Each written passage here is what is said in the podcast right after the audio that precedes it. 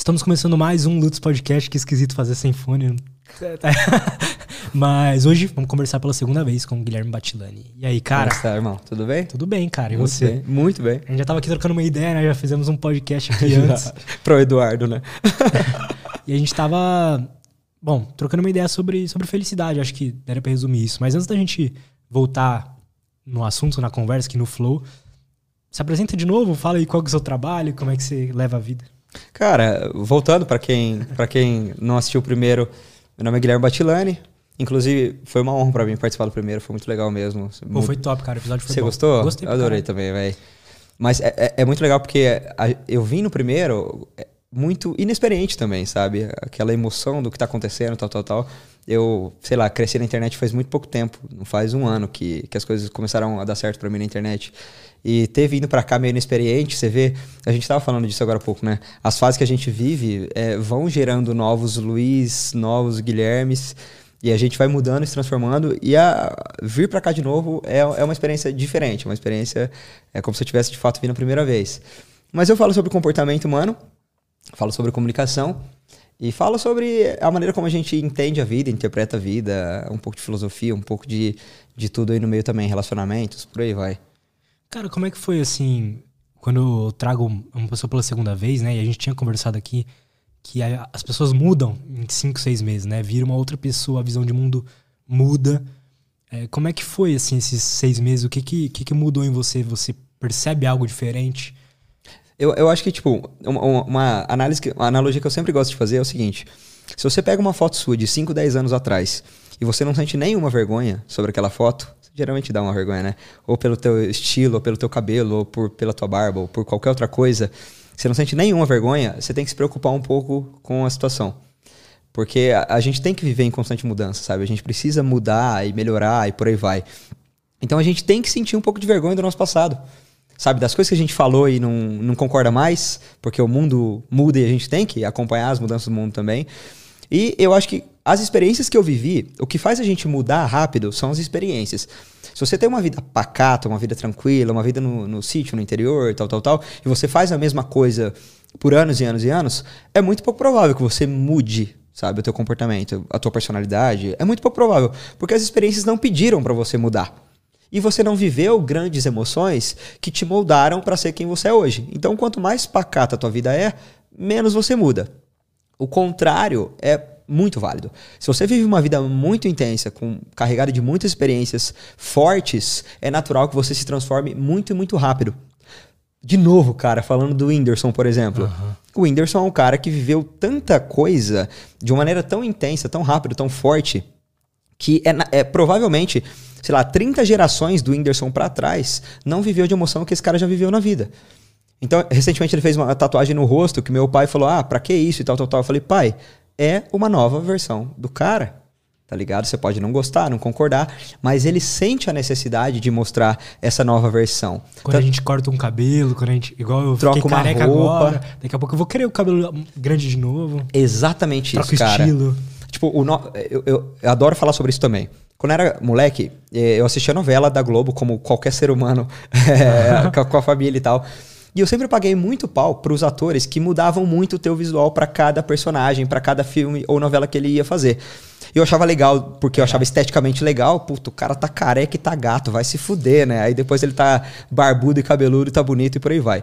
Mas eu achava legal porque cada filme é uma personalidade, um personagem e exige uma, um, um, uma estética, uma, uma experiência visual diferente. Então o cara se adequa ao filme. E eu acho que a vida é a mesma coisa. Se você está vivendo uma fase da sua vida em que mudou para aquela fase, muda teu visual. Corta teu cabelo. Primeira coisa que eu fiz quando eu comecei a trabalhar com internet, produzir vídeo para mim, é, lá em casa, foi rapar a cabeça. E, e, eu fui radical, porque eu rapei a cabeça na zero e a barba no zero. Nossa. Se você for lá embaixo no meu Instagram, tem um vídeo meu que eu tô totalmente sem cabelo e sem barba. Porque foi uma espécie. Foi uma maneira de eu falar assim: mudei, mano. É um renascimento. Fase nova. Então acho que fases novas pedem visuais novos e comportamentos novos. Por exemplo, é a primeira vez que eu vim aqui, ou a primeira vez, as minhas primeiras participações em podcast, eu tomava cerveja pra caralho. Eu tinha que ficar bêbado, porque para tentar me soltar e ficar mais animado e por aí vai. Agora é uma versão completamente diferente. Agora é uma água. Eu chego a falar contigo, a gente tipo, fala é, de uma maneira completamente natural. E também, cara, as experiências de palestra também. Sabe? Você é um cara, sei lá, tímido. Eu, eu sou de uma família tímida, eu sou um cara naturalmente tímido. Não nasci descoladão, não, mano. Só que você vai lá e dá uma palestra para tipo 200 pessoas, você já fica, caralho, mano, eu tenho esse potencial, que massa. Quando que foi sua primeira palestra? Cara, minha primeira palestra. As pessoas acham que a gente nasceu grande, né? Uhum. A minha primeira palestra foi em 2018 para cinco pessoas. E das cinco, uma foi comigo. Uma foi, foi comigo. Foi, foi para quatro pessoas, cara. A primeira vez que eu falei sobre comportamento humano e comunicação, persuasão na vida foi para quatro pessoas aí. Em 2018. Como é que foi isso aí? Cara, um amigo meu, é amigaço meu, chama Lucas, Andri, Lucas Andriani, ele trabalha na XP. E ele falou, meu, é legal esse assunto, persuasão, comunicação tal, você não quer ir lá na, na, na nossa empresa falar sobre isso? Eu falei, pô, vamos. E aí acabou a hora, ele falou, galera, eu esqueci que tinha um negócio de um amigo meu. Alguém, por favor, fica depois da hora, só para não ficar chato. E aí, tipo, quatro pessoas falaram, meu, eu tô de bobeira, eu fico então, por você, não pelo teu amigo. E essa foi a minha primeira, cara. Falei nervoso. Foi, foi legal que eu bebi vodka, sei lá, minutos antes para ficar bêbado. E eu gorfei toda a vodka porque eu virei igual pinga. Porque eu, tipo, acelera, aceleradaço, sabe? Aí depois eu comecei a dar aula de sociologia, então ficou mais fácil porque eu construía narrativas, eu falava pra, pra galera, eu comecei a ver plateia como plateia. Então não tinha mais aquele nervosismo, né? Do que, que será que as pessoas vão, vão pensar de mim. Como assim, plateia como plateia? Então, Vamos lá. Quando você não tem. Você tem zero experiência com plateia. Eu tenho um sonho, sabia, de dar uma palestra? Eu imagino, velho. Por que você fala, tipo, ah. Cara, eu não sei. Eu sempre gostei de me apresentar na escola. Eu não era aquele cara, que segurava um cara, cartolina, tá ligado? Um cara, né? Você não era o sol? Você não, não. era o sol? Ficava fazendo assim? Não. Pegar um assunto. Cara, um cara igual você. treinando no espelho, então, assim, você tem que dar palestra, velho. Tipo, você tem que dar palestra por quê? Você construiu a tua carreira no YouTube você fala sobre comunicação e você é autoridade na tua área. Um cara igual você não ser convidado para palestra é um desperdício de humanidade, mano. Sendo muito sincero. é sério, tem um monte de evento por aí que tinha que estar tá te chamando, mano. Não sei por que, que não estão te chamando. Talvez eu que não apareça muito. É, eu acho que tipo, se você começar a dar abertura, as coisas vão começar a acontecer. Mas enfim, quando você vai dar palestra no começo, você fica preocupada com cada cabeça que tá ali. Então você fica, caralho, tá olhando para mim, caralho, tá mexendo no celular, caralho, levantou para ir no banheiro. Você fica preocupado com cabeças, cada, como se fosse cada pessoa uma pessoa. Quando você, sei lá, dá muita palestra ou trabalha bastante com comunicação, dá aula, você começa a ver plateia com plateia. Então você chega e você começa tipo, a falar para as pessoas com a maior naturalidade do, do, mundo, como se fosse, sei lá, como se plateia fosse um objeto, como se fosse uma parede. Não é uma parede, naturalmente eu, eu falo olhando para as pessoas, eu brinco, eu conto piada, blá blá blá, eu vejo a reação, eu acompanho as cabeças, ver como que, que eles estão e tal. Mas isso é, é, é, prática, né? Você fazer muito até ficar natural para você. Mas aí eu comecei a ver plateia com plateia. Tipo, ah, tem mil pessoas lá. Vamos lá falar para essa galera então. Entendeu? Uhum. A postura é outra. Você já entra, tipo, aqui, mano. Ó, se me chamaram é porque eu mereço estar tá aqui. É uma coisa que eu sempre falo para mim mesmo, cara, antes de subir no evento e, e, rola aquele nervosismo, aquela insegurança, óbvio que rola. Só que a conta que eu faço é, eu, eu falo isso para as pessoas, fa façam essa conta. Se você foi convidado para estar tá lá, se você tá lá fazendo o que você tá, é porque você, você merece estar tá lá, tá ligado? Aquilo lá é teu momento e, e as pessoas merecem te ouvir. Então se respeita mais, tá ligado? Tipo, sobe no palco pensando, mano, eu, eu mereço estar tá aqui, eu fui convidado para estar aqui. Hoje eu ganho, né? Ganho muito bem, graças a Deus, para dar palestra. Então eu penso, mano, estão pagando caro para eu estar aqui, então não tem por que eu ficar inseguro é, para fazer esse trabalho, entendeu? Então, as experiências que você vive, tudo isso, vão moldando o teu comportamento, sabe? A maneira como você se enxerga, a maneira como você anda, a maneira como você se expressa na linguagem corporal, como você se comunica com as pessoas, sabe? Um cara igual você, e eu também. Você já reparou que a gente, hoje em dia, é mais foda-se? Tipo, se a gente tá agradando, se não tá agradando. Uhum. Tipo, aí a gente meio que se prova um pouco menos, porque, tipo, a, as nossas profissões falam por nós, então a gente não precisa ficar se provando, né? A gente não tem uma pessoa para qual a gente tem que lamber a bota do cara. Né? Exatamente, mano. Então, tipo, e quando a gente chega no lugar, alguém já vai falar de nós em algum momento. Então você não precisa abrir a boca pra, pra ficar se autoafirmando e falando quem você é. Alguém já vai saber. Então você vai ficando uma pessoa mais de boa, mais leve, mais tranquila, é, se provando menos, confiando mais em você mesma, em você mesmo. Então quanto mais experiência você vive, melhor, velho. Isso aí, não tenho a menor dúvida disso. Existem os riscos, obviamente, de dar merda, como a gente tava falando sobre a régua alta, né? Hum. Mas eu, eu acho que a vida intensa é muito melhor de ser vivida. Isso Faz aí... sentido, se for pelo lado que você disse de que. E eu concordo 100%, que cada experiência, cada coisinha ali, se der certo, se der errado, você vai estar tá aprendendo alguma coisa, você vai estar tá mudando. Te tá engrandece, evoluindo. né? Te engrandece, cara. Antes eu me incomodava de, tipo, olhar para três meses atrás e me sentir mal. Hum. É, tipo assim, de, nossa, cara falando merda, zoado, tá, não sei o que, mas. Ah, você fala que... lendo os comentários, alguma coisa assim ou não? Não, por exemplo, vamos supor, eu pego um podcast meu de seis meses atrás, por exemplo. Eu olho para mim e falo assim: cala a boca, o que você tá falando? Parar de falar merda. Entende? Ou que atitudes ridículas, algo assim. Não, o meu primeiro podcast eu dava soco na mesa. Falava palavrão, falava. Ixi, falei muita merda. Eu tenho até medo das pessoas investigarem os meus primeiros podcasts. Mas isso é natural, cara. E é para acontecer mesmo. Vergonha eu tenho que ter se eu fosse o mesmo cara. Se tudo isso que aconteceu eu não mudei nada, eu continuo a mesma coisa, velho. É porque eu preciso, sei lá, olhar para mim e falar, Gui, presta atenção no que você tá fazendo, sabe? É uhum. para sentir vergonha do passado. É para olhar e falar, meu, mudei de ideia, mudei de perspectiva, mudei de comportamento, sou um novo cara. E você tem que agir como um novo cara também, né, mano? Tem que jogar esse jogo, sabe? Agora eu sou um novo Guilherme e um novo Guilherme pede novas experiências, novas maneiras de se expressar, novas pessoas para ajudar, sabe? É muito essa, legal isso também. Essa é uma das coisas mais mágicas como ser humano que tem, né? Você pode. Você não é nada, você estava as coisas, né? Você sempre está. Você, cara, eu, eu, eu não. Eu não, eu não compactuo, eu não gosto. E nem quero falar de política aqui. Mas tem uma, uma, uma, frase muito legal que eu ouvi de um dos filhos do Bolsonaro, Eduardo, não lembro exatamente, que, que acho que o Monark falou. Meu, como que é ser filho do, do presidente? E aí ele falou, cara, é normal, porque meu pai não é. Meu pai está presidente. Daqui quatro anos ou oito anos ele não tá mais. Apesar de eu não gostar do cara, eu respeitei pra caralho o que ele falou. Que é isso aí mesmo. Tipo, como é que é ser conhecido? Meu, eu estou conhecido. Se eu parar de gravar vídeo hoje, amanhã eu não tô mais. Entendeu? E é, é aquela questão de, tipo, se manter no topo é mais difícil do que chegar no topo, né? Volta aquela parada de, resiliência às vezes, com, com uma sorte grande, você consegue dar um salto muito grande na tua carreira ou em qualquer outra coisa. Mas ficar lá em cima, aí vem a questão. Se você de fato tem talento ou se você teve sorte de momento. Quantos vídeos virais de TikTok, de Instagram, ou quantas pessoas que foram para Big Brother ou, ou por aí vai que, tipo, não existem mais na mídia, né? Sim. É porque, meu, talento exige resiliência, talento exige constância, talento exige, tipo, trabalho, né, mano? Não não é um acontecimento que tua vida tá feita, não, mano. Você tem que, você tem que ser muito inocente, muito ingênuo para acreditar que uma viralização num TikTok da tua vida, tua vida vai mudar, velho. Não, não é assim, né? A gente tem diversas histórias de pessoas que viralizaram por causa do, sei lá, caneta azul. Acabou. Ou até o próprio Luva de Pedreiro, mano. Total. Tipo assim, ele foi um, algo muito absurdo, mas daqui três anos ninguém mais vai lembrar. E cara, ou não. É, aí que tá. Aí, aí volta assim, outra coisa. É, era, né? Se ele não. É, se ele não se adaptar, se ele não mudar, se ele não se inovar, se ele não e, e acompanhar a mudança que ele pede, as pessoas vão cansar de ficar vendo ele chutando pro gol, sabe? Gosto. Eu acho o Luva de Pedreiro a cara do Brasil, mano.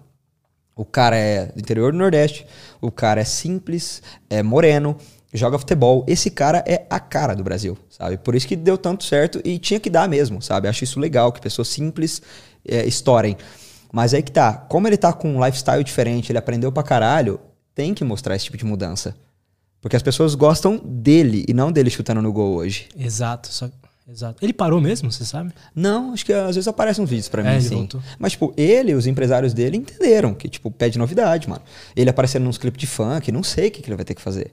Isso aí com os caras. Acho mas... que também enjoa, cara. Você ficar lá fazendo a mesma coisa ah, sempre. com certeza, com certeza. Você faz isso há quanto tempo também, né? E e você deve ter um, umas puta crise de, ah, de será tenho. que é isso, né?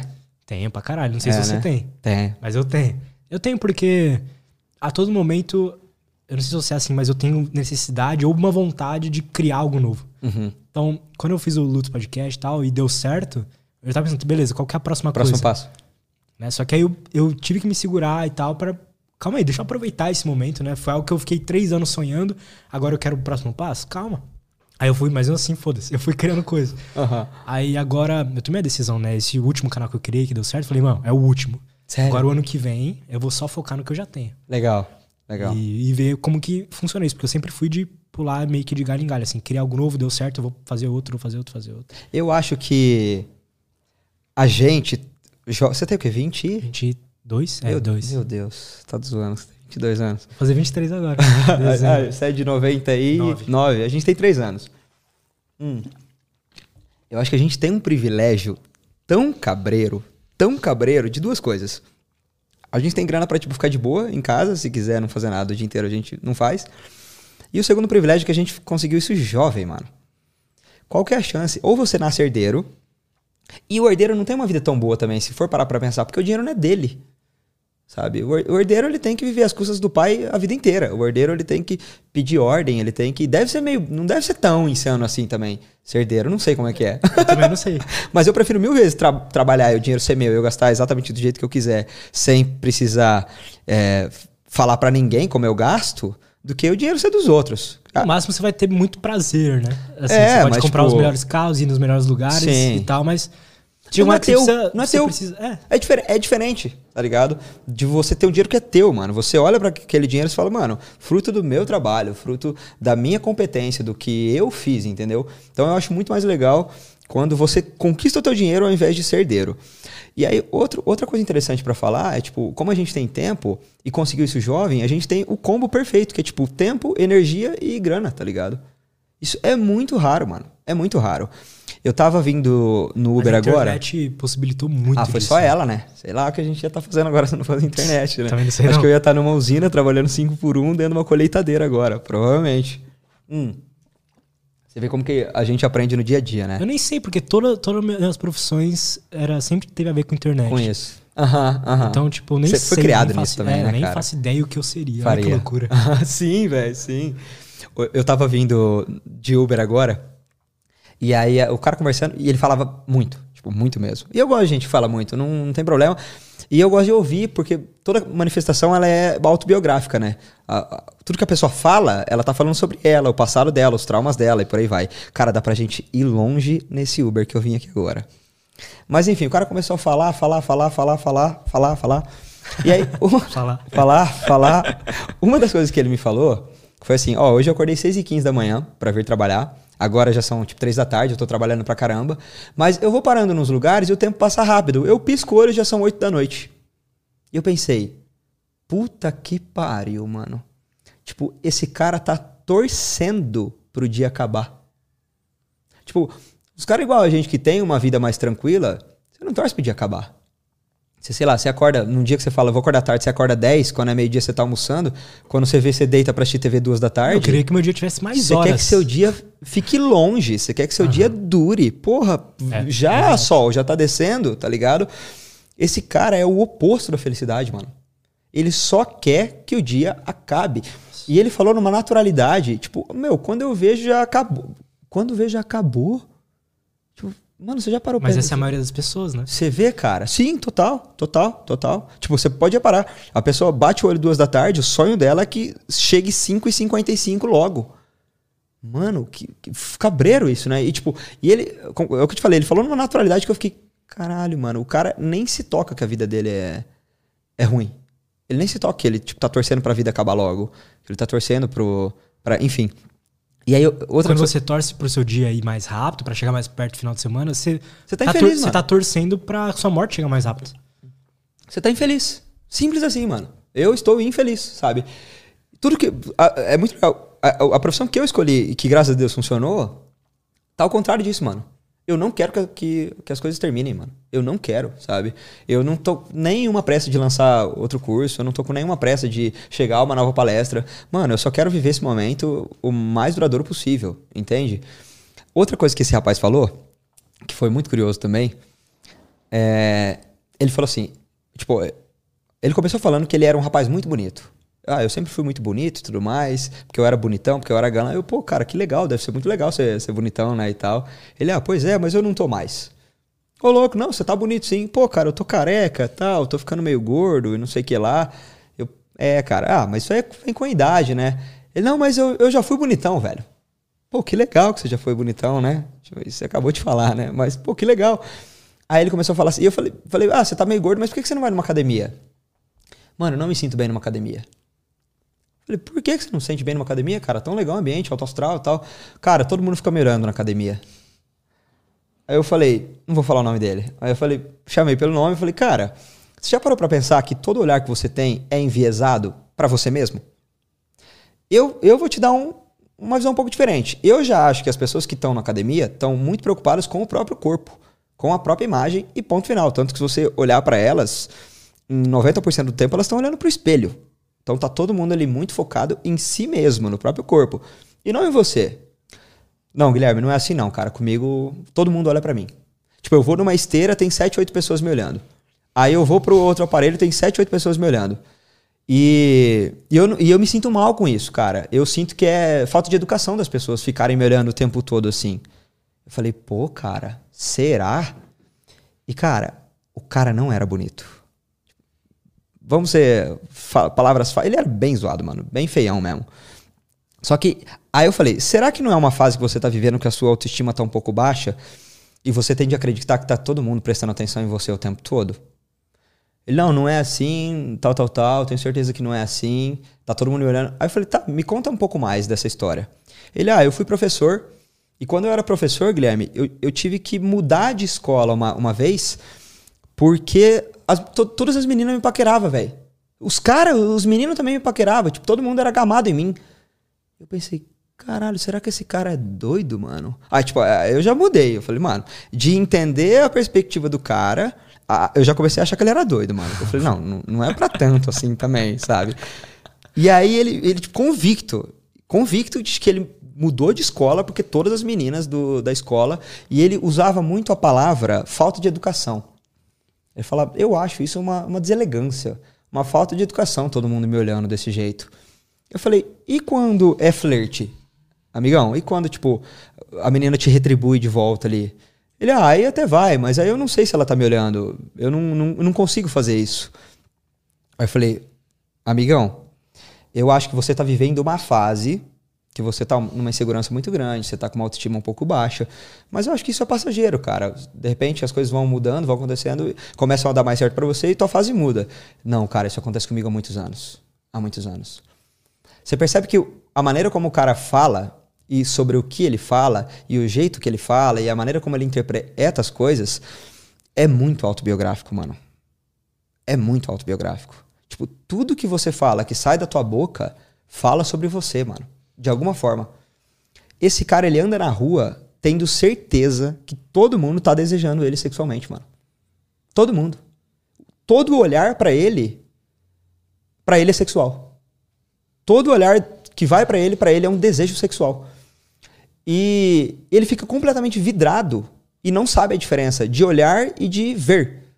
Acho que foi o que eu falei para você lá. Se a pessoa vê o cara e segue a vida dele, a pessoa viu o cara. E ele era um cara alto, então, de certo, as pessoas realmente veem ele. Olhar é outro mecanismo, é outra situação. Mas na cabeça dele, não. Ele tem um. É como se fosse uma distorção. De, da realidade. É. De como se ele fosse muito importante. Tem, tem. E você vê, geralmente é o contrário da autoestima baixa. Geralmente quem tem, quem tem autoestima muito alta, isso, né? muito alta, acha que é lindo pra caralho, que tá todo mundo olhando e desejando e tudo mais. Mas não. Porque o primeiro discurso dele é: eu sou feio, eu já fui bonito, eu tô ficando careca, eu tô gordo. Então era uma coisa que. Mas ele ainda desconexa. acha que as pessoas estão desejando ele. ele Ou elas estão olhando nem... pra zoar ele? Não, também. Então, aí que tá. Hum, porque, Como por exemplo, cara... muita gente fala, ah, quando vai começar na academia, né? Nossa, eu sinto que o povo tá me olhando, né? Minha sogra falou isso. Uhum. Eu falei, não, relaxa, ninguém tá te olhando, ninguém tá nem aí pra você. É não, ninguém se importa com você. Sim. Ninguém, tipo. E, tipo, todo mundo começou na academia um dia. Então as pessoas mais fortes, mais bonitas, sabem o que é um começo. Já estavam lá igual você, com as mesmas dúvidas. Não vão te zoar, tá ligado? Não vão. Quem vai te zoar é, é o outro gordinho. Entendeu? Porque o cara não, não passou o processo ainda. Mas quem já passou um processo e chegou em algum lugar, essa pessoa também tem um começo, então essa pessoa não vai te zoar, sabe? Mas enfim, quando a pessoa tem autoestima baixa, ela tende a acreditar que todo mundo tá zoando ela. Só que você vê como que esse cara é uma, é uma incógnita, mano. Que eu precisaria de horas e horas e horas para entender ele. Porque ao mesmo tempo que ele falava que ele era feio, gordo, tal, tal, tal, ele acreditava que todo mundo olhava para ele o tempo todo e desejava ele sexualmente. Então, eu acho que no tempo em que ele era jovem, e não sei se era bonito, não, não, não me pareceu, não. Mas ele, sei lá, teve algumas respostas que jogaram a autoestima dele para cima é, na época.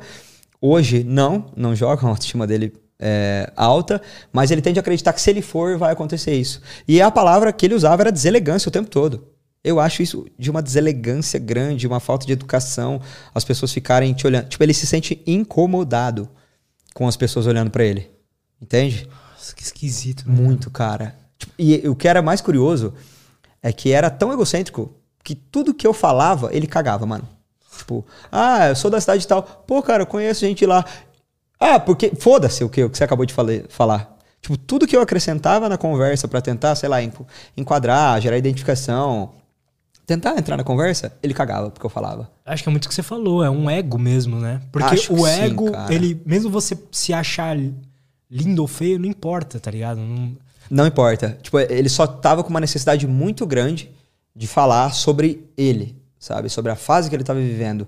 E aí, o que é mais louco também é que eu falei que eu trabalhava com internet, falei que eu trabalhava com comunicação, comportamento, que eu dava palestra, e ele começou a me ensinar a trabalhar, mano. começou a me ensinar a trabalhar. Cara, eu já sei o que, que você tem que fazer. O que, que eu tenho que fazer? Vamos lá. Cara, você tem que montar um curso online. Pô, cara, verdade, curso online é legal, hein? Cara, você tem que também, você tem que ter um e-book, velho, um curso online, um e-book. E eu tenho os dois, tá ligado? Pô, o que mais que eu tenho que fazer? Mano, você tem que dar palestra também. Você sabe falar em público? Cara, eu engano bem, eu engano bem falar em público. É isso, cara. E o cara começou a ensinar. E chegou uma hora que eu cansei e falei, cara, eu tenho curso online, tenho e-book, eu, eu dou palestras profissionais e tal. Foda-se, ele, ele simplesmente não me escutou e continuou falando, continuou me ensinando, tá ligado? E eu fiquei, porque caralho, mano, que figura, velho. Isso, isso é comum, assim, de certa forma, pessoas que, por exemplo, uma roda de, aí, de seis pessoas, onde só elas querem falar, querem falar da história, querem falar do que ela trabalha, quer falar do que ela faz, dos assuntos que ela quer, e, e isso tá ela tá sempre como holofote ali do eu acho que se, da se, conversa. Se, Por que, que isso acontece? Se, se fosse para eu dar um chute sobre a realidade desse rapaz, um chute, não tem como falar, né? Imagino que ele mora sozinho, que ele tem pouquíssimos amigos e ele é solteiro, ele não, não tem ninguém, não, e não tem ninguém mesmo, sabe? Porque um rapaz desse não, não, não tá comendo gente, né? Não, não tem ninguém, literalmente. Então é uma pessoa tão sozinha, tão sozinha, que todas as oportunidades que ela tem de falar dela, ou de falar da vida dela, ou, ou do passado dela, ela joga para fora. Ela não vai chegar em casa, sei lá, sete horas da noite hoje, e ter uma, uma mulher, uma namorada esperando para ele falar como foi o dia dele, como ele se sente. Então, o que sobra para ele é a oportunidade de falar para quem resolve escutar. Entendeu? E eu sou um cara que escuta, mano. Eu entro no Uber pedindo licença, dando boa tarde, perguntando como é que tá o clima. Já era, mano. Já era. Se, se o cara gosta de falar, já era. E foi o caso. Eu acho legal que, tipo, você vê como são as coisas, né? Vindo pra cá, já, ah, já faz 20 minutos que nós estamos falando desse rapaz. E quando eu falo que a gente muda muito e que a vida é muito intensa e tal, é disso que eu tô falando. Não é uma questão de, tipo, ficar lendo pra caralho, lendo, lendo, lendo, lendo. lendo. É uma questão de viver e prestar atenção na realidade. Esse cara me deu um livro de comportamento humano hoje, velho. Você entende o que eu quero dizer? Entendo entendo e concordo, porque sabedoria não é só no livro. Dá pra ser também muito sábio uhum. lendo muito.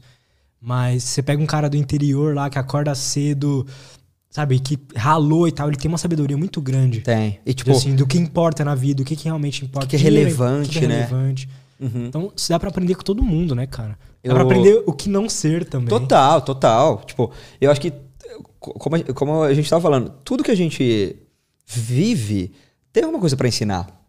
A última palestra que eu dei foi pro Fred, inclusive. Foi no evento do Fred. E aí eu terminei a palestra, abri sessão de perguntas e um rapaz falou: Cara, você me indica livros de comportamento humano? Eu falei: Cara, eu indico. Daqui cinco minutos a gente vai terminar a palestra e uma galera vai vir conversar com você, você vai trocar ideia. Eu quero que você interprete tudo que a pessoa falar como uma manifestação autobiográfica da vida dela. Eu quero que você faça o exercício de ficar entendendo quais são os traumas e experiências e o que, que essa pessoa já viveu e quem é ela, só pelo que ela tá falando. É um puta livro de comportamento humano. Começa hoje. Não precisa ler, não. Começa daqui a pouco. E o cara, tipo, pô. Porque a gente está tão acostumado a acreditar que o conhecimento está só em livro, e tá, de fato, tem muito conhecimento em livro. Grandes gênios escreveram livros e show de bola. Vamos pegar o que esses caras fizeram. Mas tem tanto conhecimento na nossa cara, mano. Tanta coisa na nossa cara. Pô, você quer entender sobre gente? Escuta as pessoas e tenta, tipo, analisar o que que. Por que, que essa pessoa tá me falando isso? Por que, que ela tocou nesse assunto, mano? Tem uma, uma coisa muito legal que eu gosto de falar que é assim. Quando. Geralmente, quando a gente vai começar podcast, o, o, o cara pergunta: quem que é o Guilherme Batilani? Quem é o Guilherme? Percebe que a minha resposta é o que eu mais valorizo na vida. Se eu falar assim, ah, eu sou um arquiteto. Quem é você? Sou arquiteto. É porque eu super valorizo a faculdade que eu fiz. Quem é o Guilherme? Eu não sou arquiteto, viu, gente? As pessoas eu sou arquiteto, eu sou arquiteto. Se a pessoa pergunta pra mim, ah, quem é o Guilherme Batilani? Eu falo, ah, eu sou filho da Zenaide, do Tuti, irmão do Henrique. É porque o que eu mais valorizo na vida é família. Então, quando eu abro a boca para falar quem eu sou, é porque é o que eu mais valorizo. E toda vez que eu falo alguma coisa, que eu puxo algum assunto, que eu expresso a minha opinião sobre alguma coisa, é porque eu dou valor para aquele conhecimento, eu dou valor para aquela experiência, eu dou valor pelo que eu sei. Faz sentido o que eu tô falando, né? Faz. Prestar atenção no que as pessoas decidem falar já é uma, uma máquina de informação sobre ela. É um caminhão de informação sobre ela. Sabe? Você fica em silêncio. E a pessoa puxa um assunto qualquer, é porque aquele assunto é importante para ela. É porque ou, ela passou muitas horas da vida aprendendo sobre aquilo, ou porque ela quer falar sobre aquilo, ou porque ela acha importante. De alguma forma, aquilo fala sobre o ego dela. Igual você tá me olhando agora, esperando a continuar. Entende o que eu quero dizer? Uhum. Só isso, cara. Só isso. Prestar, prestar atenção na, nos outros é um livro. Cada pessoa é um livro. Cada pessoa é um livro. Cada pessoa é uma obra bio, autobiográfica. Ouça. Ouça que, tipo, você vai aprender muito, sabe? Cara, e como é que você lida com interpre- interpretações talvez erradas de que você tem interpretado da pessoa? Entende o que eu quero dizer? Porque existe uma, uma coisa muito comum em terapia que o pessoal fala que é, às vezes, é, a pessoa tem uma. Eu não sei se. Não um transtorno, mas, enfim, fala do meu jeito aqui. Ela tem um transtorno, entre aspas, de leitura de mente. Então ela acha que sabe o que que a pessoa tá pensando. Entende? Então, por exemplo, você é, tava aí, você olhou o relógio. Eu poderia simplesmente ter é, Interpretaram que interpretado tô- de que, pô, ele quer que acabe rápido. Uhum. Como é que você lida com essa, talvez, interpretação errada das coisas? Eu acho que, tipo, tudo é contextual. É, é- é uma soma de muitos fatores, sabe, Lutz? É, tudo é contextual. Ponto. Então, tipo, cada situação é uma situação, linguagem corporal, essas coisas não é regra, não é contextual. E tudo também é contextual a depender de como a gente tá emocionalmente, velho. Se você tá com sono, se você tá com muito tesão, não transa há muitos dias, se você tá com fome, ou qualquer coisa que esteja associado a uma necessidade fisiológica que você tem, que não é correspondida, geralmente segurança social. Então, tipo, estar com boas pessoas, cercado de pessoas legais. Alimentação, sono e sexo, se você não tem uma dessas coisas, provavelmente as questões emocionais que você tá vivendo não são tão legais. Você não tá numa fase muito boa. Agora, se você tá dormindo bem, tá transando sempre, tá se alimentando bem e tá se relacionando com seus amigos, provavelmente é a melhor fase da sua vida, emocional. Então você tá mais alegre, tá mais feliz, tá mais contente, tudo pra você é lindo, tudo o dia tá cinza, mas foda-se, parece azul. E aí a maneira como você interpreta esses contextos também são enviesadas de acordo com a emoção que você está sentindo naquele momento. Então, se eu estou. É o caso desse rapaz. Trabalhando o dia inteiro, não conversa com ninguém, não transa, não se alimenta bem. Tudo que esse cara enxerga no contexto dele é negativo. Tudo. Se alguém olhar pra esse cara, ele se sente mal. Porque estão olhando pra ele. Eu falei pra ele, pô, é legal, às vezes a pessoa tá te paquerando. Não, não tá não. E aí eu falei pra ele, cara, às vezes é uma emoção que você tá vivendo e tal. Você vê como o contexto bioquímico é muito importante. Muito importante. Então, se você tá bem, a chance de você interpretar os contextos, sei lá, é, eu tô dando uma palestra numa fase maravilhosa da minha vida. Uma pessoa levanta e sai, eu penso, foi no banheiro. Certeza. Ou foi atender uma ligação muito importante, questão de vida ou morte, porque ela estava apaixonada pela minha palestra. Se eu tô numa fase mal, que eu não tô tendo essas, essas quatro coisas bem retribuídas, que eu não tô vivendo isso, a pessoa levanta e eu falo, isso aqui tá uma bosta. A palestra tá uma bosta. Se eu tô bem é, com essas quatro coisas e a pessoa olha pra mim, eu fico, tá querendo, né? Tô- eu tô bonitão, né? Eu sei que eu tô bonitão. Entende? Se você tá numa fase ruim, você fica, puto, devo tá, tá fedido, deve ter um- alguma coisa errada, deve estar rasgado atrás, com a camiseta ao contrário. Então, é o contexto da pessoa que situação você tá, o contexto sobre as suas emoções e como você tá. E também, cara, muito associado a como a pessoa interpreta você, velho. Você já parou pra pensar que às vezes a pessoa tá numa fase ruim, mano? Uhum. Então, às vezes eu tô falando com você. E eu tô, tipo, peguei você num dia muito ruim, tá ligado? Você, sei lá, tem uma grana na XP e você acabou de perder 40 pau, mano. E aí eu cheguei aqui, coincidentemente, nesse dia, nesse momento. Você já tá puto da vida. As coisas que eu falar num momento desse pra você, você vai interpretar como ruim. É. Você vai ficar tipo, puta, que cara chato do caralho, mano. Acabei de perder 40 pau e tô tendo que aturar esse cara ainda. E se eu chego num dia em que você ganhou 40 pau? Numa subida de um negócio, de um investimento que você tinha. Tudo que eu falar, você vai, caralho, esse cara é muito legal. Que legal esse cara. Que legal falar com esse cara. Tudo que esse cara é fala é maravilhoso. Entendo. Então, a tipo, pessoa, quando ela tá numa fase meio ruim, ela fica mais na defensiva, né? total. Ela, ela tende a acreditar que, tipo, tudo, tudo tá uma bosta. Tudo tá ruim. E a gente também não faz conta de que as pessoas também podem estar numa fase bosta. Mano, e eu gosto muito de tocar nesse Mano, e assunto que também. tem pessoas que estão, tipo, se alimentando mal, dormindo mal, ou seja, não tá todo transando, não mundo na- socializando. Tá todo mundo na fase bosta. Pouquíssimas pessoas em boa fase, né? São poucas. Talvez na nossa bolha, né? Que é uma bolha mais de É. pessoal, muita gente tá em boa fase. É o que eu percebo. Né? Sim, sim. Porque assim, pô, a galera se cuida, velho. Se exercita, Uhum. se alimenta bem, dorme bem. Ah, mas o cidadão médio não tá, não, velho. Não tá. Com certeza não tá. Mas uma coisa que eu falo muito é, por exemplo, quando. Eu, eu sempre falo, né? O mundo dos relacionamentos, o mundo sexual dos solteiros é, é uma espécie de selva, mano. É o cara matando um leão por dia, é a mina matando um leão por dia. Quando o cara sai pra uma balada ou sai pra algum lugar em que ele vai chegar numa menina e vai tomar um fora, é muito comum o cara voltar pra trás pensando onde que ele errou. Entendeu? O que, que eu falei pra ela? O que, que eu poderia ter falado? Qual foi o momento, o estalo que eu errei, tal, tal, tal. Não, mano. Existe uma chance real da menina tá num- numa emoção em baixa, não ter gostado de você no sentido de, tipo, não conectou. Não conectou as energias, ponto. E às vezes você foi um puta cara legal. Você, tipo, foi bacana, tratou bem, foi legal. Mas a conexão visual não rolou. Ou você pegou ela num dia que ela trampou o dia inteiro, se alimentou mal, dormiu pouco. E tudo que essa menina não quer é transar. Às vezes essa menina só quer deitar e dormir. Entendeu? E a culpa não é nossa. A culpa não é sua que, tipo, não, foi o melhor possível. Calma, mano. Mesma coisa serve pra venda. O cara chega, sei lá, ele vai atender 15 clientes. E, tipo, 10 não, não estão no dia bom, mano. É uma coisa muito comum. E é por isso que é, é muito importante ra- racionalizar essa parada pra você sempre entender que cada situação é uma situação. Eu cheguei nessa menina, eu tomei um fora, mano, calma, não fica mal. A próxima pode ser o contrário. A próxima você pode chegar numa menina que tá num, num dia muito bom, mano. Que ela tá tipo, não, hoje eu vou pra balada paquerar. Hoje, se o cara for gente boa, eu, hoje eu vou beijar na boca, mano. E aí você pode chegar, na- por, por sorte, por fruto do acaso, você pode chegar exatamente nessa menina. E aí a gente tende a acreditar que, nossa, tô mandando bem, tô, tô. Não, mano. Você- às vezes você só deu sorte de chegar na pessoa certa.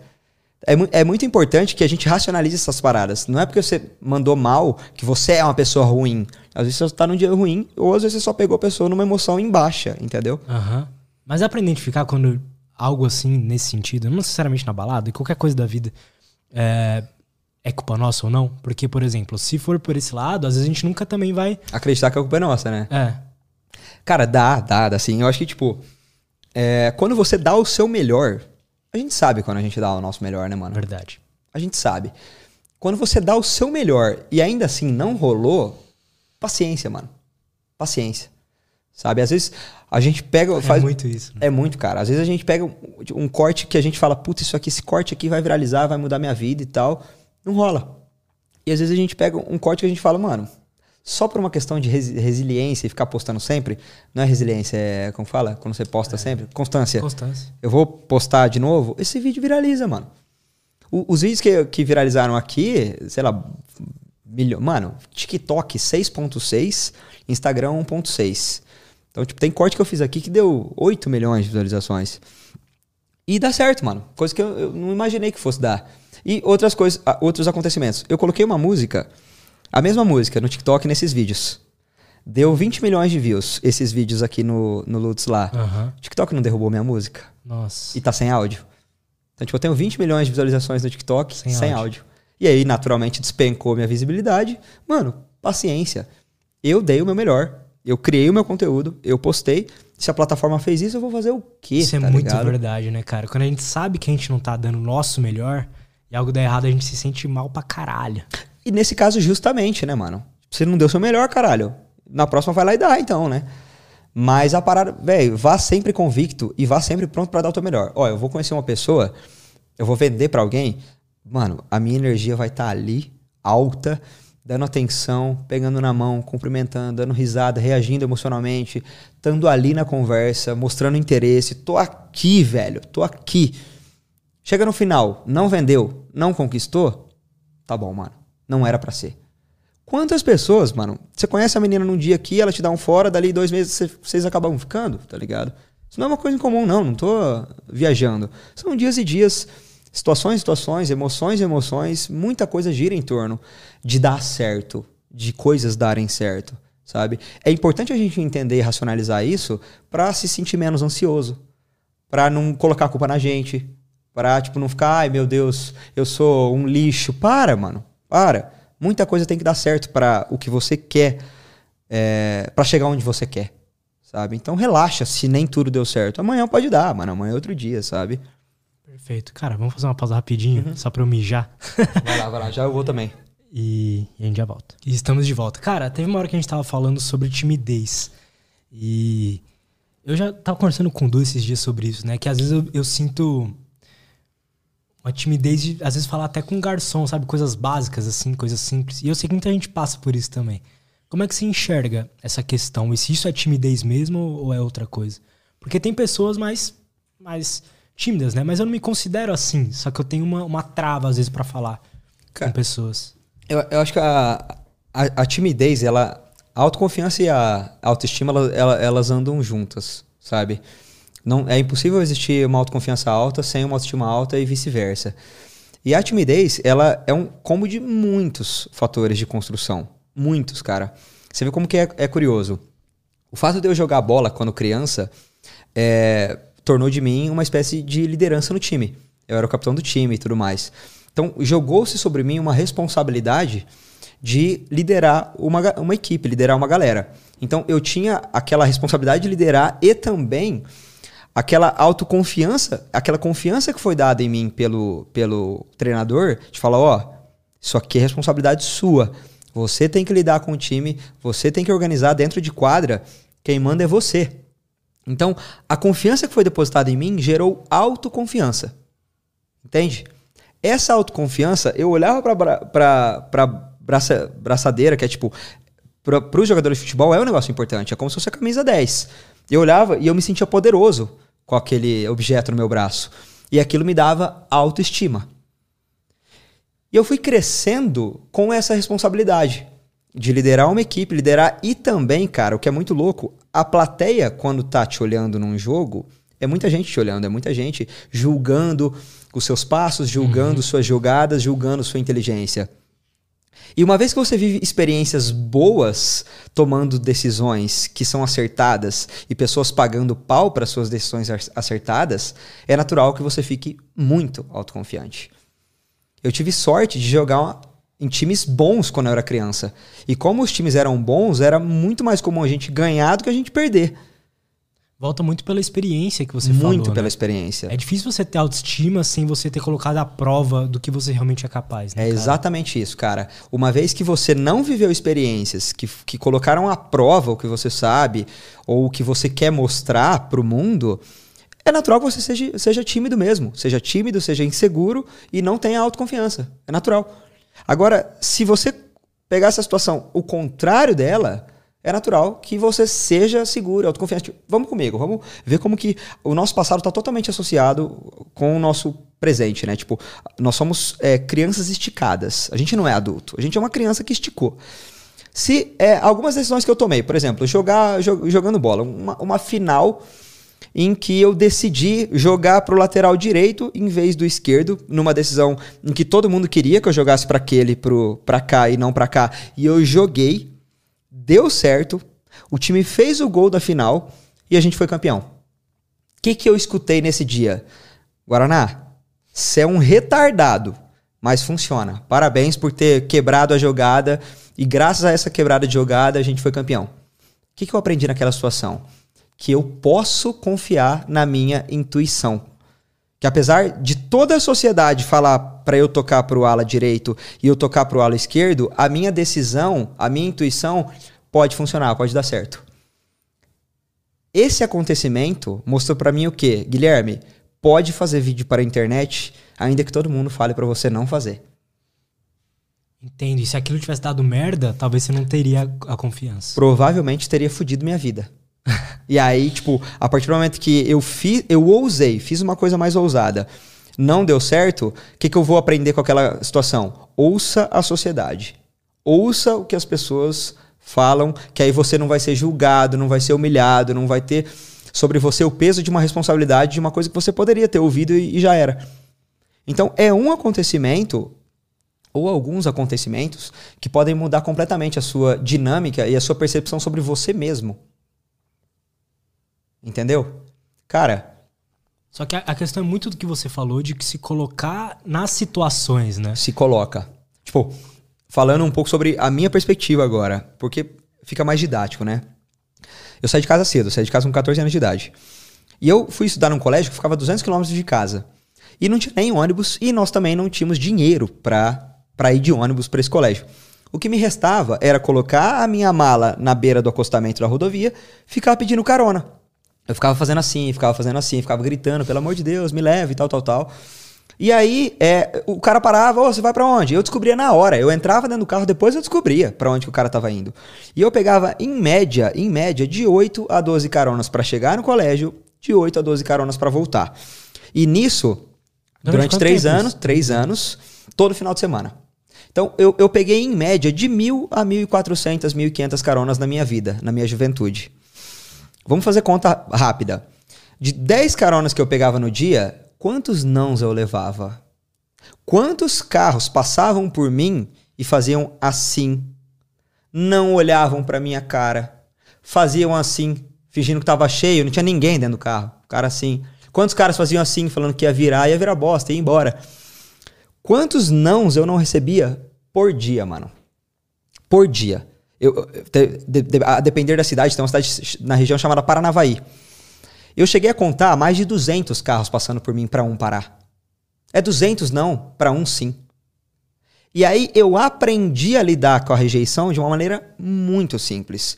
Tipo, foda-se se você não vai me dar carona. Alguém vai dar essa carona, mano. Eu consegui me formar. Eu consegui ir e voltar aos três anos se você não der carona, alguém vai dar carona.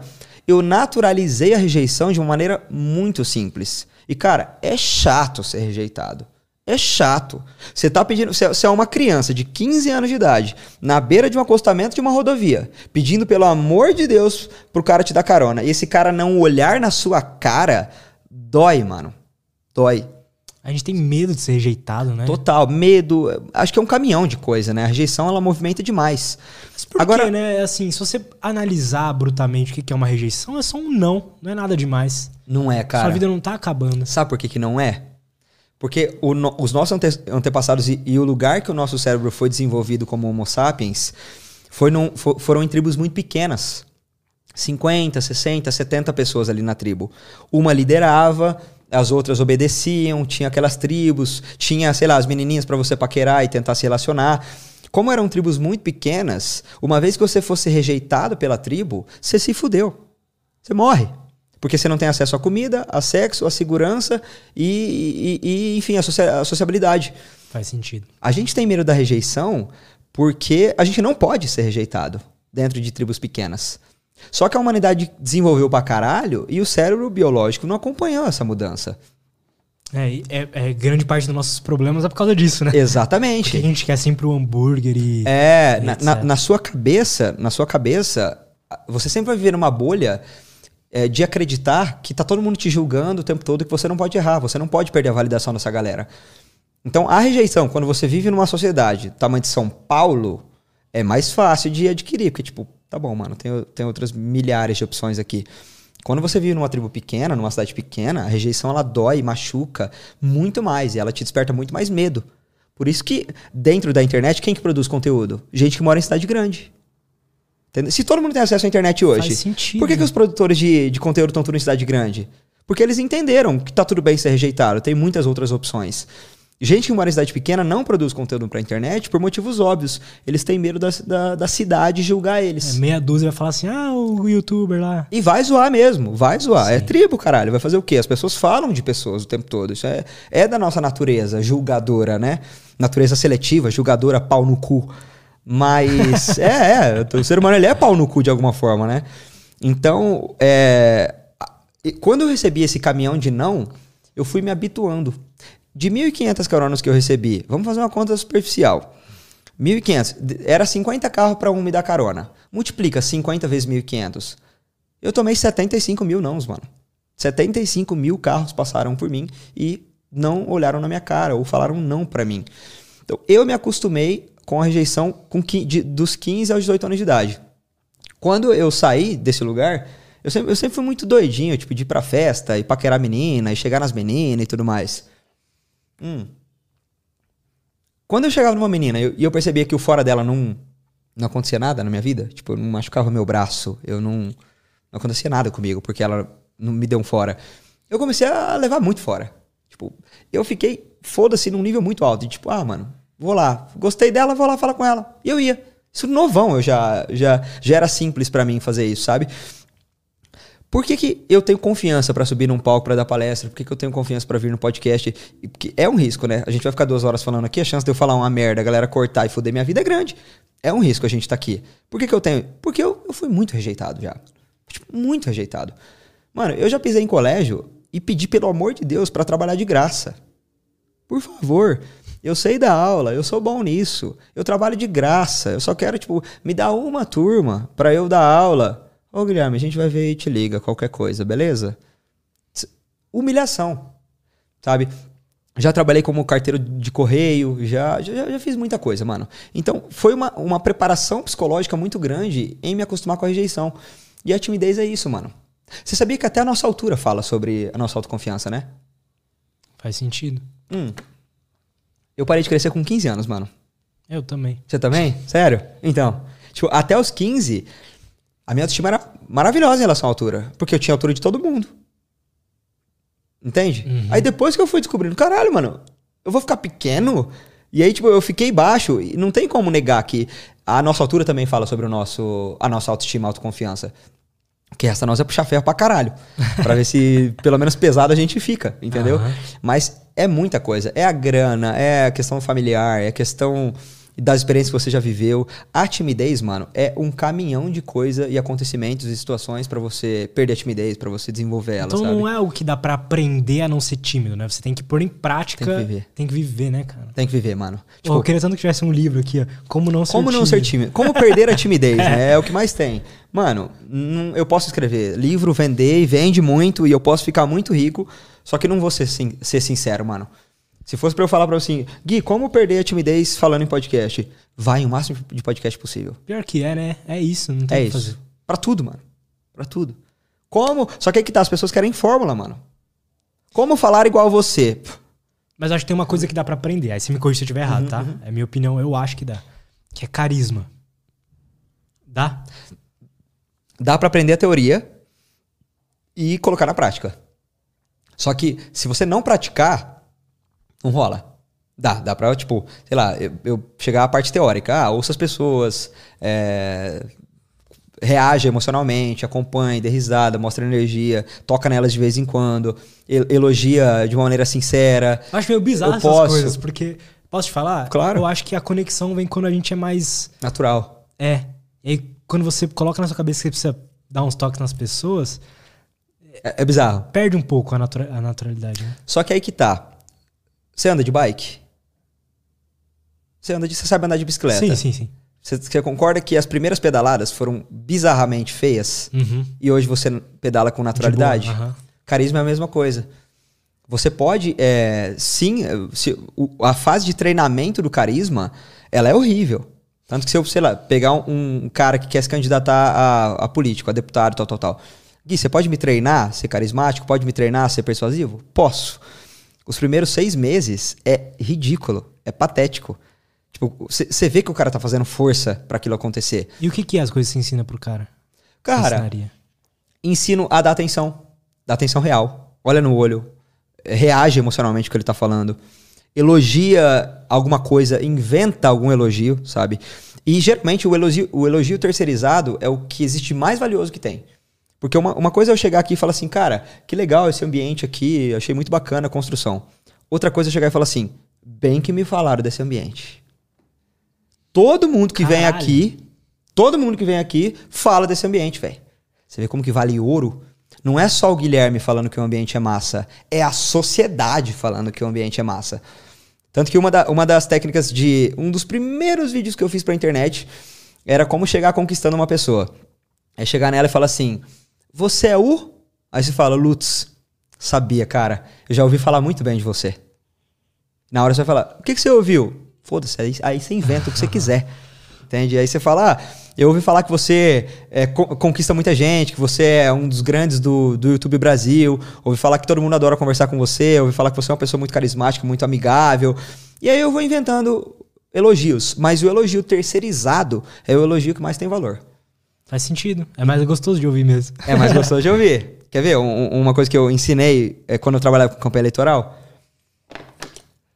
Eu chegava no, nos políticos e falava assim, ou nos políticos ou ou no, nos cidadãos que estava ali, que a gente estava abordando. Chegava, como que é o nome do senhor? Ah, meu nome é seu Zé. Você que é o seu Zé? Já, já, já cumprimentava. Seu Zé, deixa eu te falar, já dava aqui. Deixa eu te falar, seu Zé. Tava andando aqui, ó. A gente tava andando aqui no bairro, aí eu já decorava o nome das ruas, né? Na rua Alcobaça, na rua Brasil, tava andando, seu Zé. O senhor mora por aqui, né? Já dava o chute. Sim, sim. Todo mundo tá falando, senhor. Todo mundo. Falou que o senhor exerce liderança aqui no bairro. Falando que todo mundo quer falar com você quando acontece algum problema. Seu Zé, um cara igual o senhor não se candidatar com a gente é um desperdício, cara. Você é liderança da comunidade, você é inteligente, você se comunica bem, é respeitado. Seu Zé, você tem que trabalhar com a gente. Daqui quatro anos vamos conversar? Vamos? É, então volta aqui, quatro anos a gente volta. Dou aquele abraço no seu Zé, dou santinho e vaso. Eu não falei nada sobre política. Eu não falei nada sobre projetos e nada, nada. Eu não falei sobre política. Só que eu deixei um cara apaixonado por mim. Não no sentido, você entende o que eu quero dizer, né? Sim, cara. O cara, por ele, ele passava o dia inteiro escutando esse tipo de elogio. Porque a comunidade respeita, porque a comunidade gosta e blá blá blá, e porque ele tá num lugar onde poderia estar tá muito melhor. Você quer um elogio que as pessoas, todo, que todo mundo ama, é, cara, você vai ser gigante ainda. Você fica, cara, eu vou ser gigante, eu mereço ser gigante. Então você chega numa pessoa, seu Zé, o senhor trabalha com isso? O senhor vai ser político ainda. Ah, eu tenho certeza. O senhor vai ser político. O senhor vai ser vereador daqui quatro anos e nós vamos te colocar para deputado daqui oito. Meu Deus do céu, o cara vai se apaixonar por você. Então, a, a, a, questão do carisma é isso. É você fazer a pessoa se sentir importante. Mas por que. Como não se sentir culpado em fazer isso, entende? Tipo assim, pô, eu tô manipulando a pessoa. Não manipulando, mas você tá, tipo, fazendo que. Fazendo com que ela faça o que você quer. Tipo, eu tô dando a ela emoções positivas. Esse é meu trabalho. Entende o que eu quero dizer? Quando eu vou falar com o Lutz, eu tenho duas opções. Três, na verdade, vai. A boa, a neutra e a ruim. Eu posso despertar experiências positivas, emocionais positivas em você, você vai gostar de mim, gostar de estar perto de mim, me chamar para vir aqui de novo. Eu posso despertar emoções neutras, foda-se, não fede nem cheira. Ou eu posso é, despertar em você emoções negativas, que é tipo, questionar teu trabalho, falar de alguma coisa que você não gosta, chegar aqui e falar assim, nossa, você não arrumou essa cadeira ainda? Ai, entende? Eu posso despertar emoções negativas em você. Se eu tenho essas três opções, eu sempre vou optar pela boa. Não é uma questão de manipulação, persuasão de um filho da puta. É uma questão de, velho, se eu estou no mundo, no planeta, com a possibilidade de despertar boas emoções das pessoas, é isso que eu quero fazer. Entende? Porque, cara, já tem gente o bastante que desperta emoções negativas, sabe? Tem gente por aí que, tipo, parece que a profissão da pessoa é tornar o teu dia pior. É cinco minutos com ela e tem uma nuvem preta em volta de você e você fica, meu Deus do céu, velho. Aquela pessoa que reclama de tudo, tá o tempo todo falando mal dos outros, tá o tempo todo criticando, achando defeito nas coisas e nos outros. E existe esse tipo de pessoa. Eu só não quero ser ela. Entende a uhum. lógica? Mas eu não vejo como manipulação, mano. Se eu, eventualmente, é, usasse isso pro mal, por exemplo, eu tenho um, um curso online, por exemplo. Eu sei que o meu curso online é uma bosta. E aí eu uso todos esses mecanismos que eu tenho e conheço para vender o meu curso sabendo que é uma bosta, aí eu tô sendo um merda, mano. Aí, só que não dura muito tempo. Que as pessoas vão comprar, saber que é uma merda e não vão nunca mais consumir. Uhum. Aí, aí tudo bem. Por exemplo, estelionatário. Estelionatário é o que mais tem. Geralmente o psicopata estelionatário, geralmente estelionatários são psicopatas, né? Ele vai se sentir muito bem, né? Exatamente. Pra quê? Pra ele se dar bem e pra você se fuder. E esse povo, cara, os caras são máquina de persuasão. Porque o estelionatário, o psicopata, ele sabe perfeitamente onde tocar. Ou na tua dor, ou no teu sonho. Sempre vão tocar em um dos dois. Se você for muito ambicioso ou ganancioso, você vai, em algum momento da tua vida, se fuder na mão de um psicopata. Isso é certeza, mano. E aí, e aí é, eu- eu já me fudi já. Já me fudi. Já me fudi. Porque esses caras sabem lidar. Só que eles usam por uma questão ruim. Até porque, tipo, como são psicopatas e são de fato doentes, eles não conseguem entender a nossa dor. Ele não tem empatia. Tanto faz, tanto faz. Você liga e fala assim, cara, meu nome tá no Serasa, você fudeu minha vida, olha o que você fez comigo, cara. Foda-se. E daí? Eu estou bem, e é isso que importa pra mim. E É, tipo, geralmente. ele vê a vida como. Beleza, eu tô. Eu, Eu tô ganhei. Ganhei de você. Acabou. E, tipo, é muito natural esse povo ver os outros como otários. É. Mano, você é um otário. Você. Você é um otário. Então, otário tem que se fuder na cabeça desse povo. Então, não, não machuca pra eles, né? Mas é isso, cara. Vai depender muito da tua índole, mano. Eu posso te ensinar matemática e você. Te ensinar, sei lá, eu posso te ensinar programação. E você programar um, um aplicativo que vai revolucionar a humanidade pra saúde.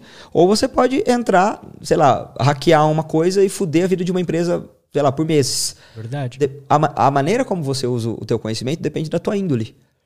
Eu uso o meu conhecimento para fazer o dia das pessoas melhor e eventualmente minha vida melhora também, né? Se as pessoas gostam de mim, gostam de estar perto, gostam de estar junto, é natural que minha vida seja boa. Essa é a grande parada do, do comportamento humano, né? Porque quando a pessoa começa a entender como é que funciona um ser humano, você pode escolher dois caminhos, né? O lado negro da força ou o lado bom.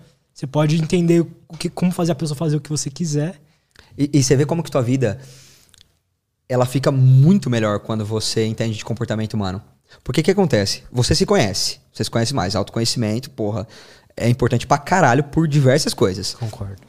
Você se conhece. Você conhece é, como as pessoas funcionam ou como entender sobre pessoas. Você conhece sobre emoções. Ponto. Você tem um caminhão de informação para fazer a vida das pessoas melhor. Concordo? Seja falando alguma coisa, contribuindo, ajudando, elogiando, enfim, transmitindo emoções positivas para as pessoas.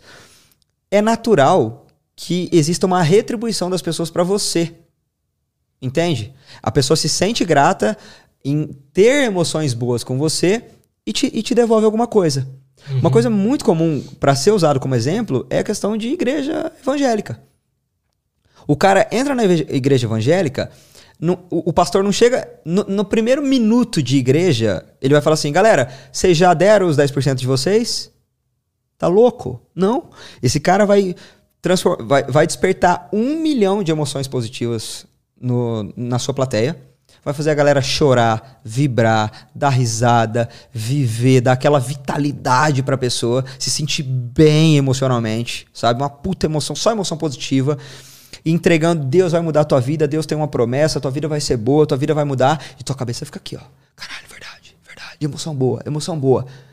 Acabou esse discurso, você tá aqui, ó. Uou, minha vida é foda, minha vida é foda.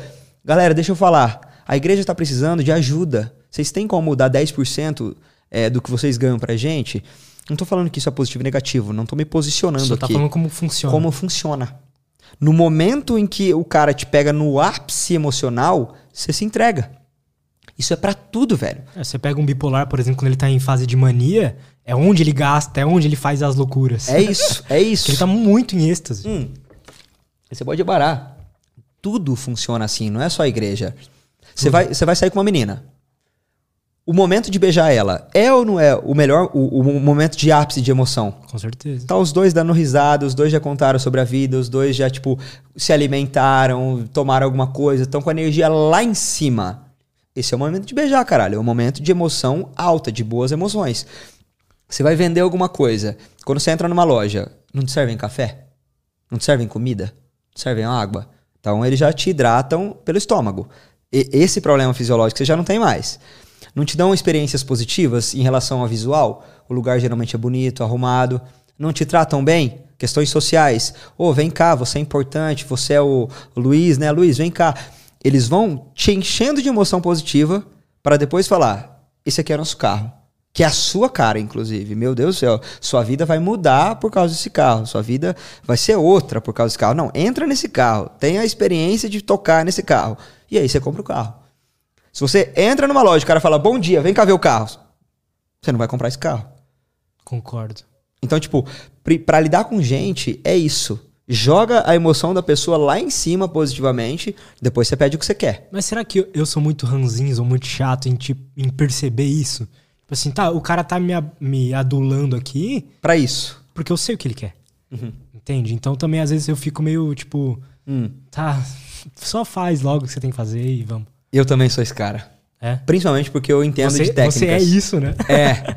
Eu entro você numa loja, isso. cara. Quem que é você? É. Guilherme. Gui! Eu já fico, pô, não força, mano. Nós nem se conhece, caralho. Eu já fico puto já, mano. Sim. Eu já fico. E, tipo, eu, eu entro nas lojas ou nos lugares e eu sempre fico olhando a experiência do cliente que os caras usaram de estratégia. Então, tipo, eu vejo um visual, um cheiro bom na entrada. Os caras são bons. Os caras são bons. Um ar-condicionado bom, climinha legal. Pô, os caras são legais, os caras são bons.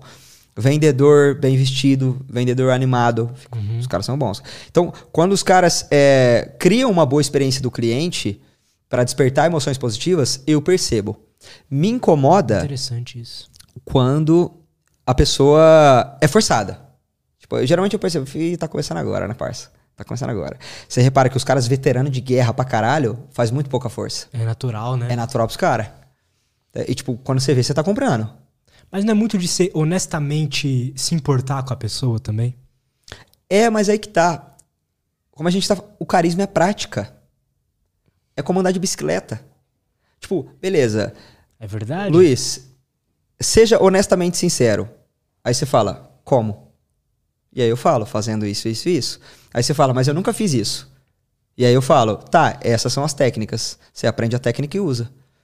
Percebe que, tipo, beleza, eu quero ser sincero, eu quero ser naturalmente espontâneo e interessado. Como? É como se eu falasse para você, ó, eu quero aprender a dançar a dançar samba. Eu quero naturalmente aprender a dançar samba. Como? Eu preciso saber a técnica do samba. Eu preciso saber a técnica de ser interessado, parecer interessado, entende o que eu quero dizer? Uhum.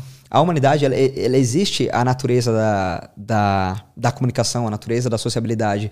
Mas se existe uma maneira de você fazer muito melhor, por que não fazer? O futebol. Dá para o futebol ser natural. Você pega uma bola de capotão, você pega um, um, campo que parece um pasto de gado, você pega três bagulho de eucalipto, faz, é futebol, não é futebol? É futebol. Não dá para você fazer uma Premier League muito melhor? Vamos fazer muito melhor. O carisma é a mesma coisa. Entendeu o que eu quero dizer? Entendo. Então você passa por isso de às vezes ver a, a máscara que a pessoa tá usando ali na hora. O tempo todo. E evento de networking, cara? O que, que você acha disso? difícil aguentar, velho.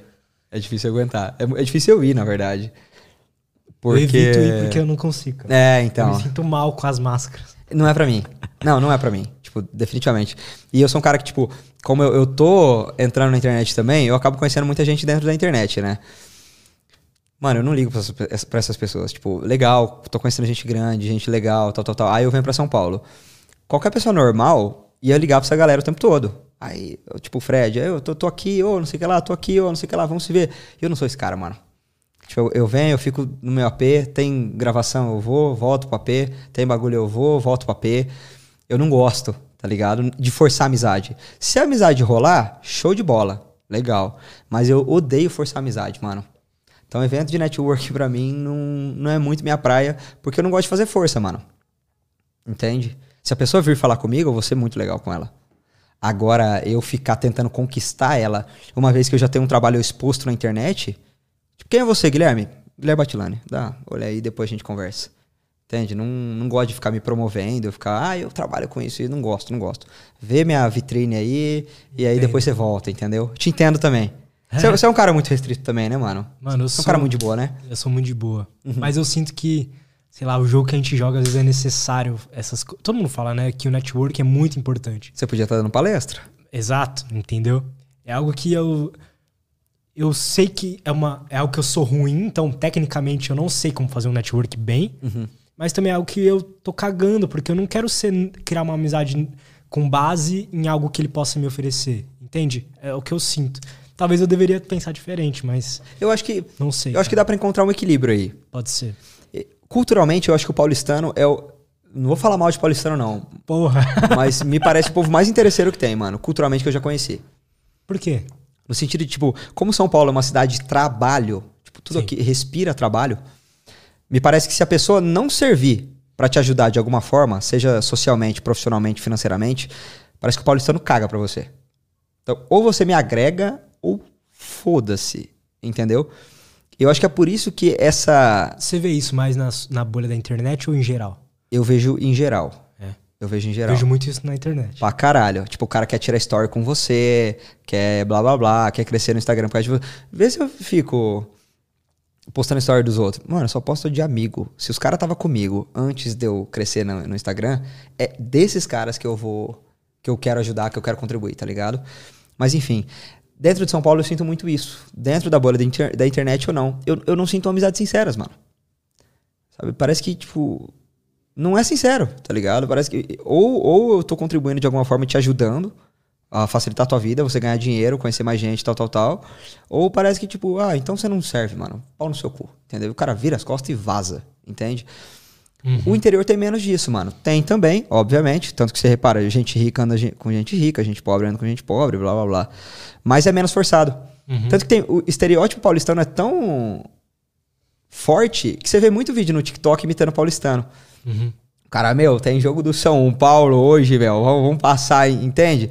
E aquela, aquele carisma forçado, tipo, gente de, de RH. Oi, oi, Lu! Lu, você vai trabalhar com a gente. Ai, que prazer trabalhar com a, a nossa. Qual que é teu propósito? Sabe? Aí você conhece o Flávio Augusto. Você fica, pô, que chato, Nossa, velho. vontade de xingar é, agora. Você, cara, o que, o que você quer? O que você, o que você tá fazendo? Entendeu? Então, não.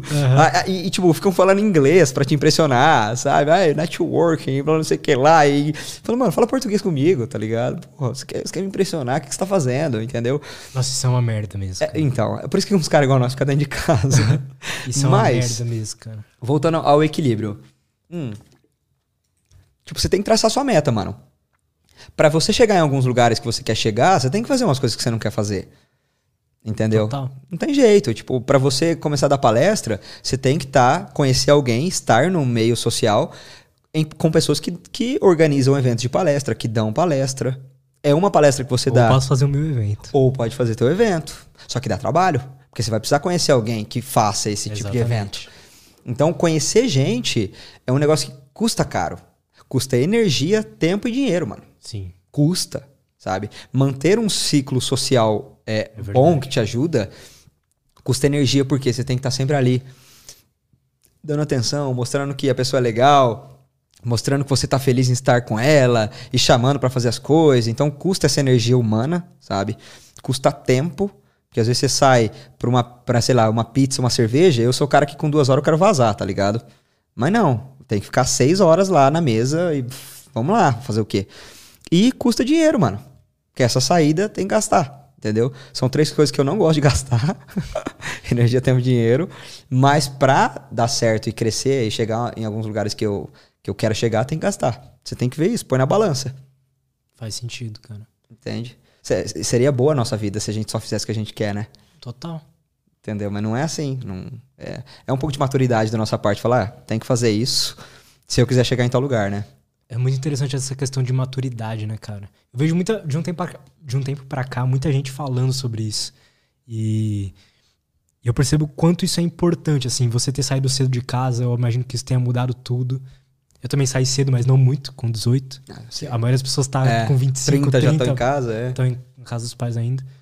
Mas como é que você vê essa questão de maturidade, assim? Como é que a gente desenvolve isso? Como é que Cara, eu acho que é isso? A primeira coisa que fala sobre maturidade é você desistir de mudar o mundo.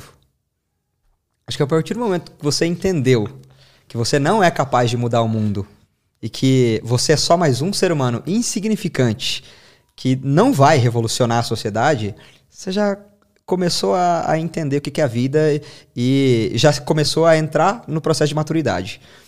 E aí você, ficando cada vez mais maduro, você percebe que se você resolver os seus problemas, já tá de bom tamanho. Parece um pouco clichê falar isso, mas é primeiro arruma o teu quarto. Teu quarto arrumado, a cabeça tá arrumada, você tem dinheiro na conta, você... A louça tá lavada? A louça tá lavada? Tá. Então vamos começar a pensar um pouco maior agora. E aí você começa a perceber que, tipo, que ou você se adapta à sociedade, ou você tá fudido. Tá ligado? É muito comum esse tipo de pensamento em universidade pública, né? Não falando, eu sou cria de universidade pública.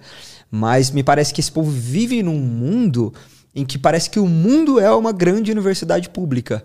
Em que todo mundo ganha bem, em que todo mundo tá tranquilo, em que pouca gente tem que trabalhar. Então, tipo, porra, o mundo é maravilhoso. E a vida real não é essa. É muito comum uma pessoa sair frustrada da universidade pública, sei lá, a porcentagem, mas deve ser muito alta a galera que sai frustrada da universidade pública, porque ela entra no mundo real, mano. E entender o mundo real é entender maturidade, tá ligado? E aí você começa a tentar resolver os seus problemas. Você faz coisas que você não queria fazer, mas tem que fazer. Você toma atitudes que você vai ser julgado, mas você quer que se foda porque você tem conta para pagar. Uma vez que você tem conta para pagar, você não pode se preocupar com o que as pessoas vão pensar sobre você. Você tem que pagar conta, caralho. Você entende o que eu quero dizer? Uhum. Você começa a focar de fato o que, que é valioso na vida, o que, que é perca de tempo. Perfeito. Isso é tipo, é, é, é uma puta resposta de maturidade, mano. E aí você começa geralmente né, a dar valor pra família, a, aos poucos amigos que você tem, aos seus relacionamentos que importam, a ganhar dinheiro, a trabalhar. E você come. Mano, por que, que velho quer que se foda, geralmente? Velho tá com, sem cueca, com o sacão pra fora e, e foda-se. Porque esse velho já pagou conta, já criou filho, já, já entendeu o que, que é importante na vida. Esse cara é maduro. E ele já entendeu também que ele não vai mudar o mundo. Se ele mudar, se ele construir uma casa e deixar pro filho para ele, maravilhoso. Isso é, isso é, é maturidade. E o jovem não. Tem uma frase muito legal. Eu eu não sou jovem o bastante para saber sobre tudo, né? Já ouviu essa frase? Como? Fala de novo. Eu não sou jovem o bastante para saber sobre tudo. O jovem, via de regra, ele acha que sabe tudo. Aham. Ele acha Ah, que ele. O que, que você quer falar de mundo? Vamos falar. Eu lembro que na época que eu Nossa, dava. verdade, cara. Eu não sou. É, é muito boa essa frase. Eu não sou jovem o bastante para saber sobre tudo ou para mudar o mundo. quando eu tinha 17 anos, eu achava que eu sabia a solução dos problemas do mundo. É isso, mano. Nossa, eu lembro que, tipo, na época que eu dava aula de sociologia, é, eu era jovem também. Sou jovem Você é até jovem hoje. É, ainda, vai ter porra. 80 e vai ser jovem, né? Mas eu lembro que eu dava aula pra molecada de 15 anos de idade e eles me questionavam num nível que eu falava, meu amigo, sai de casa primeiro, paga umas contas, não dependa dos seus pais, depois a gente troca ideia. Meu pai falou isso pra mim. Eu Falou? ficava, aham, eu ficava brigando com ele. Falava assim, não, imposto é roubo, tal, caralho, né? Eu era Aham. de- desses. Aí, tipo, nossa, dava um montão de argumento. Ele falou, tá, você paga imposto? Eu falei, não. Exato. Você nem paga imposto, tá ligado? Isso é muito real. Mas é muito real isso. Tipo, ah, a gente tem que cortar os impostos. Você nem paga imposto, tá ligado? Hoje, Cê quando eu pago ainda, acho que tem que cortar imposto. Com, beleza, mas, Mas agora agora, eu posso. com maturidade. Porque você vê E a com uma dor. certa. Assim, eu sei quem, onde pode ser usado, mas também sei que às vezes é muita coisa. Total, e tipo, uma coisa que eu sempre falo, meu irmão, você tá andando na rua, aquele asfalto ali custa dinheiro, aquela Sim, energia exato. custa dinheiro, polícia, hospital, não, não é assim, né? Mas- você vê que isso é maturidade. Você fala, calma aí também, porra. Não, o, o mundo não é revolucionário e não é porque eu li uma teoria ou outra. Geralmente o, o adolescente revolucionário, ele só lê uma vertente, né? Tipo, ele só lê uma coisa Ele lê um livro e. e ele acha que tudo. tá pronto. Esse é o problema. Cara, eu sempre eu falava muito disso com meu pai. Eu falava assim, pai, meu pai vinha com a solução para os problemas, principalmente na época da- das fake news, né? Quando começou a bombar esse tipo de coisa e tal. E é muito comum você ver cara, tipo, da, da geração deles, fala assim, não, porque o problema do Brasil é esse monte de partido. Pô, se for igual nos Estados Unidos, que tem dois, tá resolvido. E eu fico, caralho, mano. O Brasil deve ter, sei lá, uns mil especialistas em ciência política, sabe só sobre esse assunto. Esses caras não sabem disso ainda. Pô, rapaz, vamos ligar pra esses caras. Porque você, em Mandaguaçu, no Paraná, tem a informação que eles não têm. Tem- sabe o que eles não sabem, entendeu? Tipo, o cara não faz conta que os Estados Unidos é 10 vezes mais rico que o Brasil, 11 vezes mais rico que o Brasil. Os Estados Unidos tem uma colonização completamente diferente, uma história completamente diferente, uma cultura completamente diferente. Não tem nada a ver com aqui. Aí o cara pega um bagulho americano e fala, é só fazer isso. Toda vez que você fala é só fazer para problema social, é porque você não, você não entendeu ainda. A simplificação, sempre existe uma resposta idiota para um problema complexo é, a ser resolvido, né? Tipo, ah, problema do- da pobreza em São Paulo. Ah, é só. Se o cara fala é só, esse cara é um idiota, não sabe o que ele tá falando. Mas a Você questão. terminou a faculdade de Sociologia? Não terminei, velho. Não terminou. Não terminei. Mas é um assunto que você curte, né? Essa parada. Uhum. Ah, eu fiz a faculdade por causa sociedade. disso, né? Mas, eu, ah, eu- cara, eu tive só experiências, basicamente só experiências negativas na faculdade, velho. Mas isso é todas, né? São todas, É, né? Todas é. as faculdades são assim. Só que, tipo, às vezes você faz amigo, É, você é parte bem-vindo na sala, você, sei lá, tem o grupo que você estuda junto, faz prova junto, faz coisas junto. E eu não tinha nada disso. A minha faculdade foi, tipo, isolada. Isolada. A galera não gostava de mim. Não, não tá ligado? Não rolou mesmo. Eu, eu fui até o fim porque, tipo, é por desespero mesmo. Eu fui teimoso em falar pros meus pais que eu ia fazer ciências sociais. Eles queriam me matar na época. Eu, não, eu vou ser professor, eu vou dar palestra ainda. Eles, mano, cala a boca, que professor, pelo amor de Deus tal. E por teimosia eu fui até o último ano. Mas eu não terminei, não, velho. E nem pretendo também. Não. Eu, tipo, eu ando na UEM, me faz mal. Olha que loucura, cara. Gera. Me vem. Não gosto dessa palavra, mas me vem gatilhos mentais negativos, né? Me vem Entendo. uns gatilhos ruins. De emoções negativas que eu passei lá e que eu não quero passar de novo, mano. Você tem um- um- uns gatilhos assim? Eu, por exemplo, tenho com WhatsApp, mano. Você tem? É porque eu você não trabalhava mexe, numa né? empresa que o WhatsApp era muito. O tempo todo. Nossa, é só de lembrar já começa, sabe? Uhum. Sabe quando é muita cobrança e é tipo crueldade, umas merdas, Tudo pelo WhatsApp. tudo pelo WhatsApp, mano. Eu lembro, cara, a primeira vez que eu vim aqui, eu vim, tal, tal, tal, fui embora. e eu te mandei mensagem, você demorou uns três dias pra me responder. Aí eu mandei outra. Mas aí... é algo que eu preciso melhorar, viu? É algo que é psicológico. Ah, sim. Então, pera aí, deixa eu terminar essa história. Eu achei que você tinha ficado puto comigo por algum motivo. Caralho. Juro Olha por Deus. que merda que é. Juro, ser eu. já era esse tipo de coisa, é. Tipo, aí eu mandei mensagem pro Du, e o Du falou assim, mano, relaxa. Sério? Ele não responde, mano, fica Caralho, sossegado. obrigado. E aí eu falei pra ele, falei, mano, eu acho que, sei lá, os caras devem ter me odiado, Você mano. é doido, cara. Pensei na hora, Olha juro por Deus. Falei, caralho, deve ter falado alguma merda que os caras me odiou e o Luiz não tá nem me respondendo mais, mano. Olha como é ruim, tipo, como uma coisa gera outra. Já era, é, é, então. Agora você falando isso, eu não vou mais fazer isso. Aí, foi bom. Mas, mano, eu também não respondo. Você deve ter mais de conversa, deve ter mais de 200 conversas no meu WhatsApp pra abrir, mano. Só que, ah, as pessoas têm que entender a gente também, né, mano? É igual direct no Insta. Pô, é difícil, mano. Sei lá, eu tenho que passar o dia inteiro pra responder a galera. Acho que a galera tem que entender também. Mas eu fiquei preocupado porque eu tinha saído daqui, tá ligado? Eu falei, caralho, acho que ele não gostou de mim, mano. Que Olha Aí que loucura, o cara. Du me acalmou. O Du falou, mano, ele não responde. Nossa, pior sossegado. que eu sou péssimo nisso. Uhum. eu, agora eu tô começando a querer melhorar o Instagram, né? Quero. Por quê? Eu senti necessidade de estar mais próximo do público. Aqui no podcast eu meio que tô aqui na vida real e eles estão na telinha lá. Eu nem vejo comentário, essas coisas nem. Aham, é, não é saudável ver também. Eu, não, eu não fico conectado. Só que sabe quando você sente a necessidade de uma comunidade? Total, total. Você vê que tá sendo criada, mas se tivesse uma pessoa ali como eu que liga todo mundo, seria mais legal? Eu também tô Eu tô sentindo, sentindo essa necessidade. É, e, e é, e é importante, cara, principalmente dentro do, do nosso trabalho. Eu tô, sei lá, eu não, eu não vendo tanto assim, eu não tô rico igual esses malucos, exatamente porque eu não criei essa comunidade ainda, velho.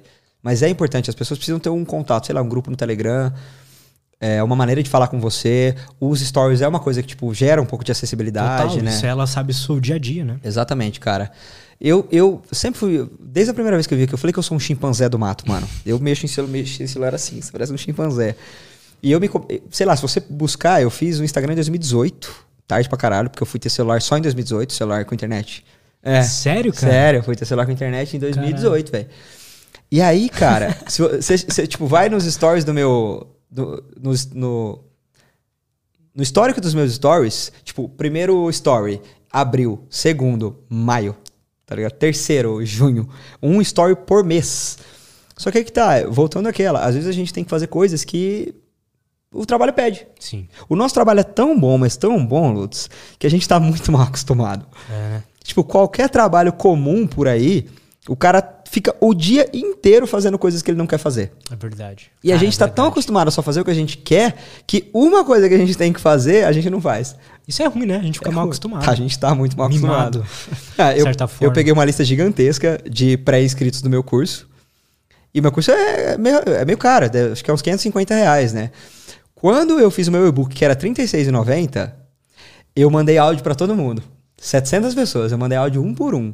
Ô, aqui é o Gui, tal, tal, tal, Larissa, vi, chamando pelo nome, um por um. Aí eu falei, pô, agora com o meu curso eu vou fazer igual, né? O, o ticket médio é muito mais alto, Mandei 20 áudio, eu falei, ah, mano, isso aqui não é saúde não, sabe? Então a gente ficou mal acostumado em relação ao trabalho, né? Olha Mas é- que interessante. Mas aí entra a disciplina, que é aquele cara que a gente tava falando, que é espelho pra gente, né? Wesley. O cara, mano, não interessa se eu tô interessado, se eu quero fazer ou se eu não quero fazer, né? Eu tenho que fazer e ponto, né? Ele fala até sobre isso, né? Mas é o que é- já é falado até nas filosofias antigas aí, que é esse limiar de percepção de esforço. Então, o, o quanto é se esforçar pra você? Sim. Entendeu? Faz, mano, o que o pessoal lá que tá no escritório o dia inteiro tomando xingamento do chefe e tal, o que eles mais queriam era só postar story Meu inteiro. Deus do céu. Agora a gente fala assim, ah, postar story inteiro. ah, Chatão. cu. Meu, isso é muito real. E, tipo, é, sei lá, eu não sei qual é a tua perspectiva de, de sucesso, mano. Mas depois que eu comecei a crescer e chegar onde eu queria, a minha perspectiva de sucesso é ser feliz, mano. Ponto. Tá ligado? Não é ser rico, ah, dinheiro ajuda, beleza, mas, tipo, não faz muita diferença você ganhar 50 mil por mês ou 100 mil por mês. Não faz muita diferença, mano. Não faz. Pra você que ganha 100, né? Tô, tô zoando, você É fez conta, né? Eu fiz uma conta. eu tô ligado. Porque eu tenho essa conta. Não, você ganha muito bem, né, mano? Você sabe o que é isso, né? Mas eu ganho muito bem, só que eu, eu, eu, por exemplo, tenho uma empresa com um monte de funcionário. Hum. Então eu fiz essa conta e falei assim, hoje, se ao invés de eu se eu ganhasse o dobro do que eu ganho hoje, eu, que eu tenho o meu salário, poderia ter o salário o dobro. Entendi. Entendi? Eu falei, pô, do meu salário, que você tem ideia, é 7 mil reais meu Ah, salário. vai se foder. Do meu salário pra. É, o Caralho, dobro, mano. mudaria. Você tira 7 pau de, de, Pra mim, sim. de retirada só, mas Pra 7 mim, pau sim. você você paga esse AP. Ou, ah, ou você coloca na conta da Não, é empresa. porque e- esse AP, por exemplo, metade. né, É- eu é o estúdio. Aqui, metade é estúdio, então eu pago só três. Você coloca. Ah, tá. É que eu não tenho muitos gastos mesmo. Ah, entendi. Mas, tipo, você. O caso do apartamento você coloca na, na conta da empresa, Sim. não é um gasto É, pessoal. Metade dele sim. Mas a outra Ah, metade eu boto em, entendi. eu pago. Entendi. E aí Porque eu é também salário. moro aqui, uma questão de luxo, Entendi. porque eu não precisaria. Poderia ter um estúdio separado, Total. concorda? Da minha casa e ter uma casa menor. Seu, seu gasto, seu cartão é 4 pau, então. Por aí, cara. Você já falou isso em podcast ou não? Cara, não tem problema nenhum em falar. Eu, sou, eu não tenho Mano, problema nenhum em falar você ganha, ganha mais 50 pau por mês, não ganha? Já ganhei. Já ganhou? Hoje não passa de 40. É mesmo? É. Mas eu, eu tive Na, três. na época que, tipo, os quando YouTube todos os canais estavam muito bem, eu tirava 150 mil por mês. Meu Deus, mano. Isso com gasto de tipo nem de 11. Você tá me zoando, Sério. velho. Cara, 150 pau mês é grana, hein? É, isso foi durante. Só de uns- YouTube, mano. Só de YouTube, só de AdSense. Isso foi durante uns quatro meses seguidos. Aí depois foi. Você fez ganhando- 600 pau em 4 meses, então? Quase. Foi isso, foi É. isso. Eu lembro que eu fiz essa conta, foi uns 550. Em 4 meses. É. Massa. Ah, Aí, mas assim, se pegar tudo que eu faturei nos últimos, no último um ano e meio mais ou menos, dá um milhão e meio. num ano e meio, É. vai dar 70 pau por mês. Mais É, ou menos. É, é que agora, tipo, depois que começou esse ano, esse ano foi ruim pra um, o Ah, canal ele, que me dava mais dinheiro. também. É, porque você fala. Ah, porque ele simplesmente cortou, que era o Cortes Podcast, ele cortou o quanto ele ganhava, ele dava. Então o que ele dava, em média, 15 mil por mês, começou a dar 5. Cala a boca. Ah, o, YouTube falou assim: eu quero te pagar menos, foda-se. Não, foi a visualização mesmo, assim. Ah, tá. Só que aí é aquilo, né, cara? É, é muito do que você falou. Pra aquele canal antes, eu distribuía metade do meu tempo pra ele. Uhum. Depois, quando eu tava com podcast, quando eu tava já com minhas paradas, eu falei, pô, vou começar a focar aqui. E eu Mano, sabia. Você não tem medo de, tipo, do YouTube? Porque o YouTube, ele é dono, mano. Se ele quiser falar assim, ó, ho- hoje, sei lá, a cada mil visualizações eu te dou tanto. Eu, eu vou fazer a cada 5 mil agora, foda-se. Ele, ele, já, ele já fez isso, ele faz isso, você tem medo dele fazer isso? Como é que é? De, de cair visualização assim? Não visualização, cai a monetização pela visualização. Cara, Qual que é teu medo? eu não tenho esse medo. Meu Não? medo é o canal, é, por exemplo, o algoritmo mudar. Como isso já acon- Entendi. Porque assim, eu conheço pessoas do mundo do YouTube é de muito tempo. Então eu sei tudo que aconteceu com essas pessoas. Entendi. E todas elas, sem exceção nenhuma, Caíram. passaram por uma fase onde elas estavam ganhando muito, subiram o padrão de vida delas e do nada o algoritmo mudou, pá, Despencou. já era. Fudeu. Fudeu. Tipo, então de isso, 150 pau pra 40 pau. é.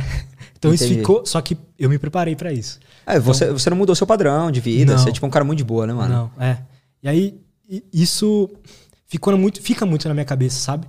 Mas hoje com o podcast, eu, eu sinto que ele não é não interessa se o algoritmo mudar. Ele vai Entendi. continuar dando certo, porque ele é mais humano.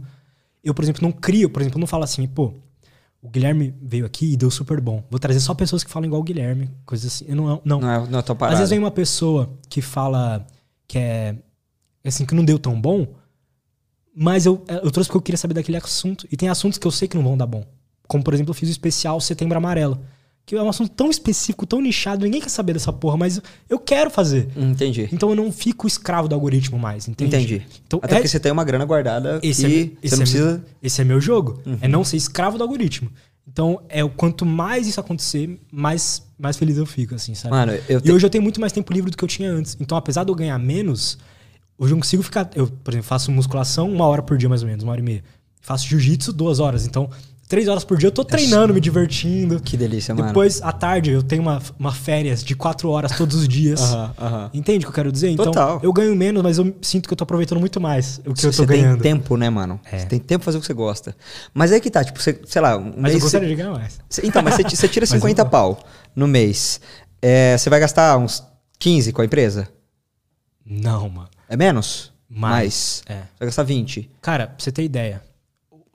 Por exemplo, Tem os meninos pra pagar, tem. Tem, é. Sei lá, você, não a sei folha se. salarial, pra você ter ideia, é 17.800. 17 pau, só folha. É. Então, se dá Mais comprar noção aí. equipamento de vez em quando e tal. É, é, investimentos e tudo mais. Mas, aí, tipo, aí você consegue guardar uns 10, 15, então. Se você fazer a tirada de 7. Sim, porque eu vou criando caixa da empresa, certo? Então, o que Tipo, eu... você não tira muito pra você, mas o caixa da empresa é maravilhoso. Exato. Não, é isso. poderia ser melhor. Entende o que eu quero dizer? Então, por exemplo, pra mim, um caixa saudável é que a empresa tem uma reserva de emergência também. Eu tenho a minha reserva pessoal. Você tem. E eu Ah, acho você que... divide lutos do luto Exato. de, do- eu- dos canais. Sim. Eu acho que a empresa deveria ter uma reserva de emergência também. A minha empresa não tem hoje, mas eu como eu entendo isso, né? Eu gostaria de ter, mas muitos empresários que eu conheço e converso, eles, eles vivem nessa do fluxo de caixa, de tipo, Eu sou assim. de tipo, mano, tá, juntamos 50 mil, que que- como que a gente pega esses 50 mil e faz virar 250? Uhum. E eu tô nessa. Eu sempre estive e sempre deu certo. Só que eu sinto agora que eu deveria ter um- uma reserva de emergência pra quê? Pra eu falar assim, tá, eu consigo focar durante seis meses Num projeto só, só. em fazer podcast. Sem ganhar dinheiro, né? Se for o caso. Se for o caso. E aí eu acho que são essas coisas que fazem, às vezes, você dar uma despenca, dar uma, Total. uma oportunidade maior Total. de, de crescimento, entende? Acho que, tipo, uma coisa que eu sempre falo: o cara que tem dó de, de, de dinheiro, ele não ganha dinheiro. Verdade. Parece que o dinheiro não vai pro cara. O cara, sei lá, quero ficar mais rico, vou economizar no cafezinho. Tomar no cu, porra. Nunca você vai ficar rico se a tua pira for economizar no café. Por dois motivos. Uma, porque a tua mentalidade é de pobre, tá ligado? E duas, porque você não tá focando na coisa certa, mano. Mano, se você ganha 3 mil por mês e o seu gasto é 3, já, eu, eu entendo, tá ligado? Não, não- parece um papo elitista essa parada, né? Então vamos, vamos jogar lá pra cima. Se você ganhar 10, gasta 10 e você não investe em nada, vai dar merda essa porra, né? Mas eu, eu, te- eu também sou bem irresponsável em relação a isso. Irresponsável. Porque, tipo, eu ganho minha grana e eu ponho na minha conta pessoal mesmo. E eu fico, tá, eu tenho essa grana. Sei lá, eu posso ficar um ano sem trabalhar. Se eu, porque pra mim, é o que eu tava te falando. Você investe, faz algo assim? Então, a minha carreira é eu mesmo. É a minha imagem. Então, tipo, eu viajar pra São Paulo pra fazer gravações, eu viajar pra Florianópolis pra gravar, eu- investimento. é investimento. Eu, eu vejo como investimento. Faz sentido. As minhas viagens de palestra, via de regra, o- os contratantes pagam a, a viagem, as passagens, mas se não não pagar, eu vou, tá ligado? Porque pra mim é investimento. Estar nos lugares, ser visto. Até porque tem, tem aquele bagulho do Felipe Tito que, que eu, apesar. Eu concordo, eu concordo. Tipo, que, que o Tito falou assim: quando você mostra um padrão de vida bom, as pessoas associam você a um valor alto. Sim. Então, lógico. tipo, se eu mostro uma vida absurdamente simples, eu não viajo, eu não faço nada, eu moro num lugar zoado, tal, tal, tal, o cara vai me ligar e falar assim, ô Gui, é, a gente queria uma palestra sua, que então a gente fecha? Você entende? Agora, se eu mostro um padrão de vida, viajo sempre, tô nos lugares, tô construindo coisas, tô investindo, o cara, o cara me liga pronto pra ouvir 10 mil. Entendeu? Não ouvir, né? Aham. Entendeu? Eu- Que espero que esteja pronto, porque, tipo, é, sei lá, esse ano aconteceu uma vez do cara me oferecer pouco dinheiro. Entendeu? Porque eu já tinha uma vida boa, suave antes, e agora tá muito boa.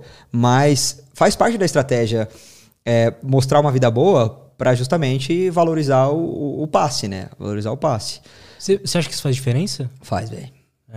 Faz, eu acho que faz. Quando eu vi o Tito a primeira vez, eu meio que discordei. Mas eu acho que hoje em dia eu falo, pô, faz sentido. Tipo, o, o, o, o Thiago Negro falou uma parada muito interessante. Ele falou: é, pessoas que não fazem sucesso, não escrevem livros, não dão palestras e não são ouvidas. Sei lá, 90% das pessoas que seguiram a estratégia do Tito se fuderam. Nome no Serasa, não deu certo, não explodiu, beleza. O Tito deu certo. E aí ele passa essa estratégia, todo mundo acha que funciona. Eu fiz porque eu venho de uma família tranquila. Se der merda, eu corro pro meu pai, bato na porta, peço desculpas e peço para ele tirar meu nome do Serasa, entendeu? Então, para mim funciona. Mas não é uma conta, ó, você que ganha dois mil por mês, vai para Dubai, que as pessoas vão, tipo, valorizar o teu salário. Não Sim. é essa parada, entendeu? Mas eu acho que funciona porque o empresário, todo empresário, ele é feito para reduzir gasto. Você é empresário também. É feito. A, a, a, cabeça do empresário é onde que eu posso economizar. Uma vez que o cara vai fazer um evento, ele te liga para ser o palestrante do evento. Meu irmão, se esse cara puder não te dar passagem, não te dar hotel e te dar 300 reais, ele vai te dar. Uhum. Tá ligado? Então, quando ele vê que você é uma pessoa bem sucedida financeiramente e, e profissionalmente, ele tem que ligar pronto. Guilherme, como que faz para contratar? Bom, independente do lugar, passagem aérea, independente do lugar, hotel, ok. Tipo, eu não sou. Você sabe, eu, eu, sou um cara simples, mano. Esses dias mandaram assim para mim: Você quer hotel com carpé ou sem carpé? Eu falei. É essa? Carpé, tipo. Carpete. É, carpete. Aí eu falei assim: se tiver chão para dormir, eu durmo, tá ligado? Isso aí não muda nada na minha vida. Eu sou. Mas aí que tá. E mais um cachê. Tipo, sei lá, vamos começar com 8 mil, vamos. Dependendo do lugar, se for um pouco mais distante, leva mais tempo, uns 15. Mas eu não quero que esse cara fique em choque se eu pedir 15 mil na palestra. Tipo, não, de fato, o moleque tem uma visibilidade grande, o moleque é bom no que faz, o moleque tem uma empresa, tem um padrão de vida, tem coisas para pagar, então beleza, é natural que, que seja 15 mil mesmo. É, o Tito fala isso, porra, se você quiser me pagar 10 mil, não paga nem a gasolina do meu carro, tá ligado? E com os gastos que a gente tem, de fato, o cara me, me oferecer mil reais, porra, não paga paga minha viagem, não paga minha estadia, sei lá, o almoço. A soma das paradas não, não vai adiantar, entendeu? Então uhum. acho que funciona assim, mano. Querendo ou não, mostrar um estilo de vida de alguma forma. Não mostrar, caralho. Viver um estilo de vida é, é investimento também, velho. Faz sentido, cara. Isso se você mexer com visibilidade, mano. Sempre, tá ligado? Se você tem um emprego, tipo, completamente normal, que não exige visibilidade, não viaja, tá ligado? Mas se as coisas começarem a dar certo e você e sobrar um dinheirinho, eu tenho certeza que você investir na sua imagem, você vai ganhar mais dinheiro. Tenho certeza disso, mano. Tipo, meter uma faceta no dente, meter, sei lá, harmonizar, co comprar umas roupas mais da hora. Mano, é impossível não dar certo, velho. Vai dar certo. A sociedade vai te valorizar e te pagar melhor de alguma forma, entendeu? Entendo. Hum. Vocês tocou uma grana boa, então. Sim, cara. Consegui guardar bem. XPzinho, um milhãozinho na XP pra mais? Não, menos. e na BTG. é, você foi na BTG uhum. também? Mas lá eu deixei travado. Só posso tirar daqui cinco anos. Ah, porque você. Tipo, é até bom pra você, né? Não, foi bom pra mim, porque eu entrei em desespero total. quando eu guardei tudo. É, é mesmo? porque eu falei, mano, preciso trampar mais. Ah, Esse dinheiro já não posso retirar do nada. Todo o teu dinheiro tá guardado? Não, não. Ah, tá. Todo até o final do ano passado. Entendi. Caralho, que tinha sobrado. Mano. Tipo, então, você tá vivendo só do salário do, do YouTube, então. É, então hoje em dia, tipo assim, de geração de caixa na empresa, dá uns 10 conto por mês que vai pra empresa, entende? Tem meses que é um pouco menos, tem meses que é um pouco mais, Entendi. mas a média é essa. E aí eu tenho meu salário, onde eu vivo minha vida, normal. Nossa, é, e, tipo, é, ainda, é que você é um cara simples, né? Eu imaginei que você gastava uns 20 pau mês, mano. Não, cara. E ainda agora eu tô... É, é que eu, eu sou, gosto muito de tecnologia. Então, tipo assim, eu só tenho o melhor tudo computador, melhor. o melhor tudo. Mouse. Trocar de celular. Nossa, eu sou chato com isso. É mesmo? Porra, meu é, monitor foi 5 mil reais esse monitor. Caralho, aí. mano. Eu sou muito chato com essas mas coisas. Então, eu gasto, isso eu acho massa. Eu, gastei, eu gasto muito dinheiro, mas são com coisas que. Você gosta, né? São mano? coisas que, que agregam meu produto, meu trabalho, que é o meu produto. Sim. Né? E eu não vejo como gasto. É, exato. Tipo, é investimento na tua felicidade, no teu produto, tá ligado? E se amanhã acabar tudo, eu vendo tudo e eu recebo quase todo o dinheiro de volta. Então, tipo, sim, sim. é algo que eu não tenho tanto problema, assim, entende? Cara, mas não, não tem como negar que, tipo, o dinheiro dá uma, uma liberdade boa pro cara viver de boa, pro cara ser mais feliz, né, mano? Falar que não que não. Ah, dinheiro não muda nada, é, é mentira, né, mano? É mentira, não... tem muita gente que critica isso, fala assim, ah, não é só porque o cara é rico que ele é mais feliz. E realmente. E realmente. Uhum. Né? Mas. Agora, o cara que veio sem grana é. e começou a ganhar grana, é muito pouco provável que esse cara não seja mais feliz com grana.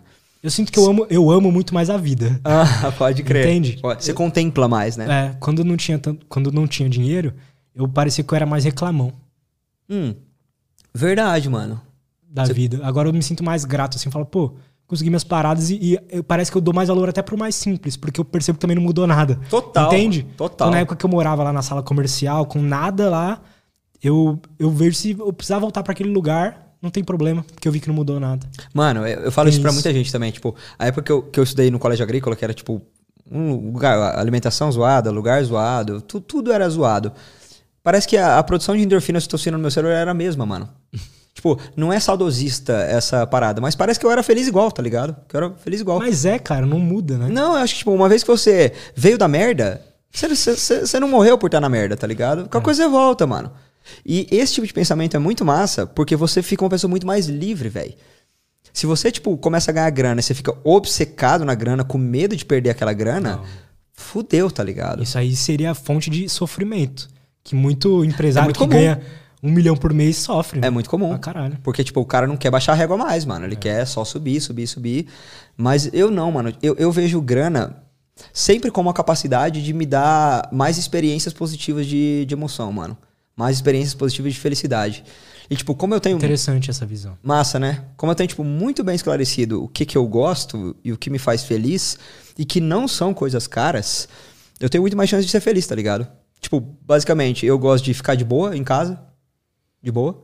Eu gosto de comer comida de criança, porque eu não tive na infância e agora eu quero ter. Eu quero tomar Yakult, eu quero ter Nutella em casa, eu quero ter. Eu amo jogar bola, tá ligado? Custa 12 reais pra você jogar Society. Uhum. Amo estar com meus amigos, mano. Tipo, estar com meus amigos é, é uma coisa muito relevante pra mim, velho. Minha família é do caralho. E, tipo, minha família é uma, uma família simples também.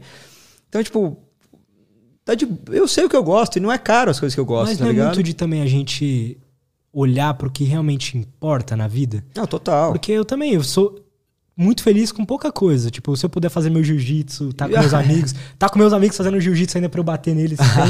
Trampando com o que você gosta, né? fazendo, com, que- fazendo o que eu gosto. E, tipo assim, isso aqui é uma das coisas que eu gosto, Sim. entende?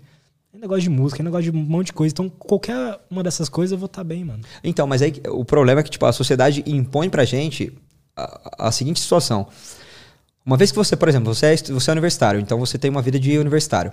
E aí você fez sua faculdade de medicina e você formou em medicina. Aí você sai ganhando, tipo, 30 pau por mês. Ponto.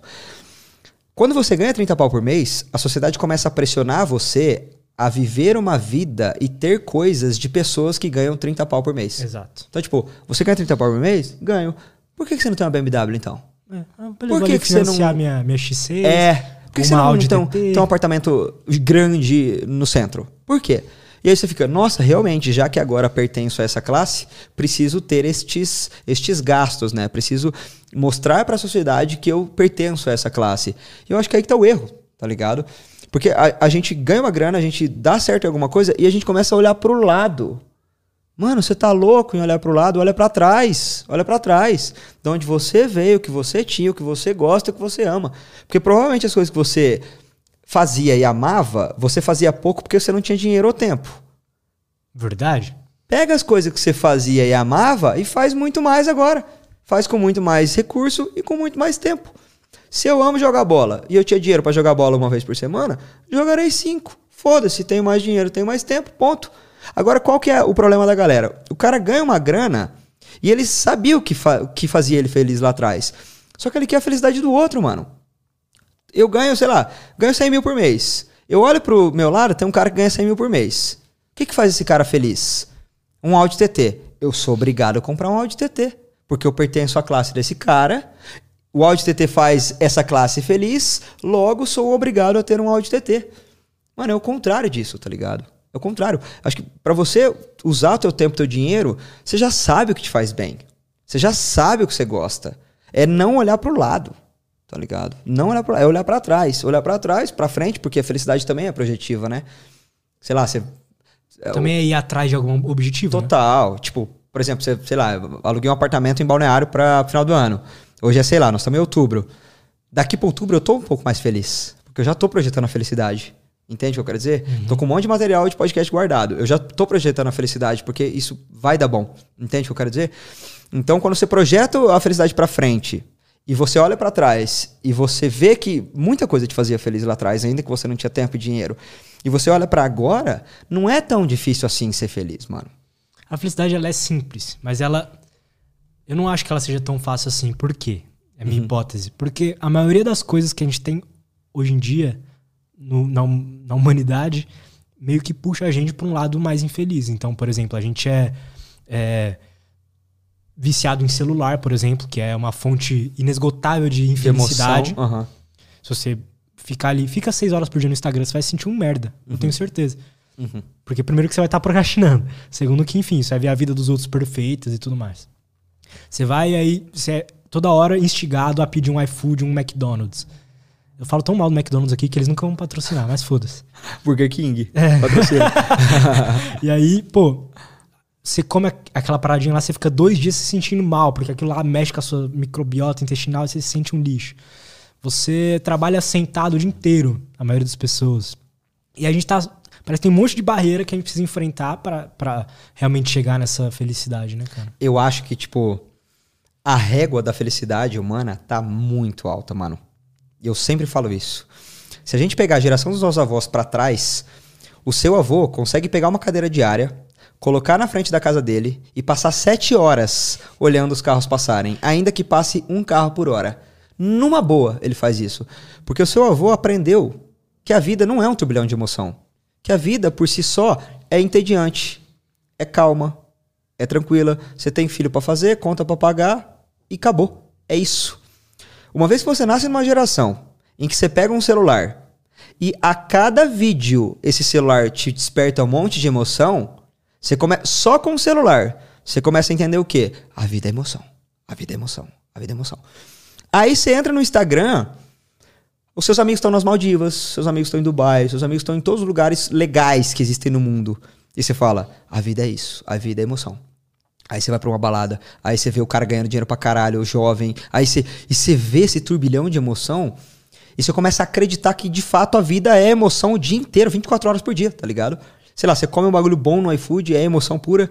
Você transa com uma menina da hora, é emoção pura. Você Ou bate uma punheta pra um vídeo com sete minas da hora. Nossa, é emoção, exatamente isso. É emoção pura. Então você começa a alimentar o seu corpo a sofrer. Tipo, por exemplo, o seu avô, em um mês, vivia duas grandes emoções um ser humano normal, hoje, em um dia, vive 30. Tá ligado? Grandes emoções. Uhum. Se esse cara vive 30 grandes emoções em dias bons, 60 em, em dias muito bons, quando esse cara viver emoções normais de um ser humano normal, que é tipo 3 no dia, o que, que esse cara tem de acreditar? Que a vida dele é uma merda. Nossa, isso é verdade, cara. Que a vida dele é um lixo. Como assim? Agora são 11 da noite e eu, e eu não vivi nada. Não, mano, não é que você não viveu nada. Você viveu o que a sua natureza é, projetou para você viver. O seu cérebro é para não viver nada demais mesmo. Correr de leão, transar, fazer sociabilidade e comer. Comer, comida, mais nada, mano. Mas não é. Meu, é, é, recentemente eu tava conversando com, com a minha família. Eu escutei meu priminho de 3 anos de idade mexendo no celular. Guardou o celular e falou assim: Mãe, eu tô entediado. Mano, você tem 3 anos de idade. É lógico que você tá entediado. Você tem que estar tá entediado. Porque você não serve para nada. Você, tipo, você é, é, um bicho humano. Você, realmente você é obrigado a estar entediado. Mas não. A gente, tá, a gente ensinou para essa criança que no dia ela tem que ver 40 vídeos legais que despertam emoções nela. Ela tem que comer só comida legal. Ela tem que ir pra escola e se divertir loucamente na escola. Quando ela volta, ela já entendeu que a vida é emoção pura. Por isso que relacionamento daqui para frente é daí para pior. Uhum. Com, eu, eu, eu, falei isso no, no último podcast que eu participei. Meu irmão, já era. Tipo, a sociedade, como ela funciona e foi construída em relação a casal, relacionamento monogâmico, relacionamento que funciona, relacionamento sem chifre, relacionamento sem desejar os outros sexualmente, ela acabou. Ou nessa geração, ou na próxima, ou nas próximas duas, no máximo. Hoje no Brasil o número de divórcio é maior do que o número de casamento. Certo? Aí você pega uma, uma, uma pessoa, sei lá, uma pessoa que, tá, que nasceu em 2000, 2005, 2006, 10, foda-se. Essa pessoa já nasceu com o Instagram na mão. Uhum. Então ela mexendo no Instagram, mexendo no Instagram, mexendo no Com 12 anos de idade, ela começou a postar as coisas no Instagram. E ter validação das pessoas. Ter validação. Geralmente a menina, ela começa a criar curva mais cedo e tudo mais. E ela percebe muito cedo que aquelas curvas dão para ela o mundo inteiro, né? Que os homens servem a partir daquela, daquelas curvas para dar tudo que ela quer. Então a menina tem umas curvinhas, ela levanta a mão e pede uma caneta na escola, aparece 17 canetas. E aí ela começa a entender e associar que os homens, a função dos homens é promover emoção positiva para ela. E ela sempre tem muita opção. Principalmente menina jovem, ela sempre tem muita opção. Ela sempre tem um monte de cara querendo ficar com ela. E aquilo promove emoção, promove emoção. E o que, que esses caras fazem, sabendo que, querendo conquistar elas, dão emoção para ela? pede pra sair, leva pra jantar, faz isso, faz aquilo, quer impressionar, impressiona o tempo todo, impressiona, impressiona, impressiona. E esse impressionar gera emoção, emoção, emoção. E essa menina entende que a vida é emoção pura. A vida é baseada. Não, não é. Tipo, a vida, relacionamento, né? É feita para ter homens me despertando múltiplas emoções todo santo dia. Essa é a vida dentro de um relacionamento. Ponto. Aí essa menina casa. Ela escolhe um cara, beleza, vou casar com esse cara. Esse cara, no começo, para impressionar, para conquistar ela, ele fez muita coisa. Ele deu muita emoção para ela, para ela falar assim: caralho, só emoção boa, vou dar pra esse cara, vou ficar com esse cara. E aí foi ficando, foi ficando.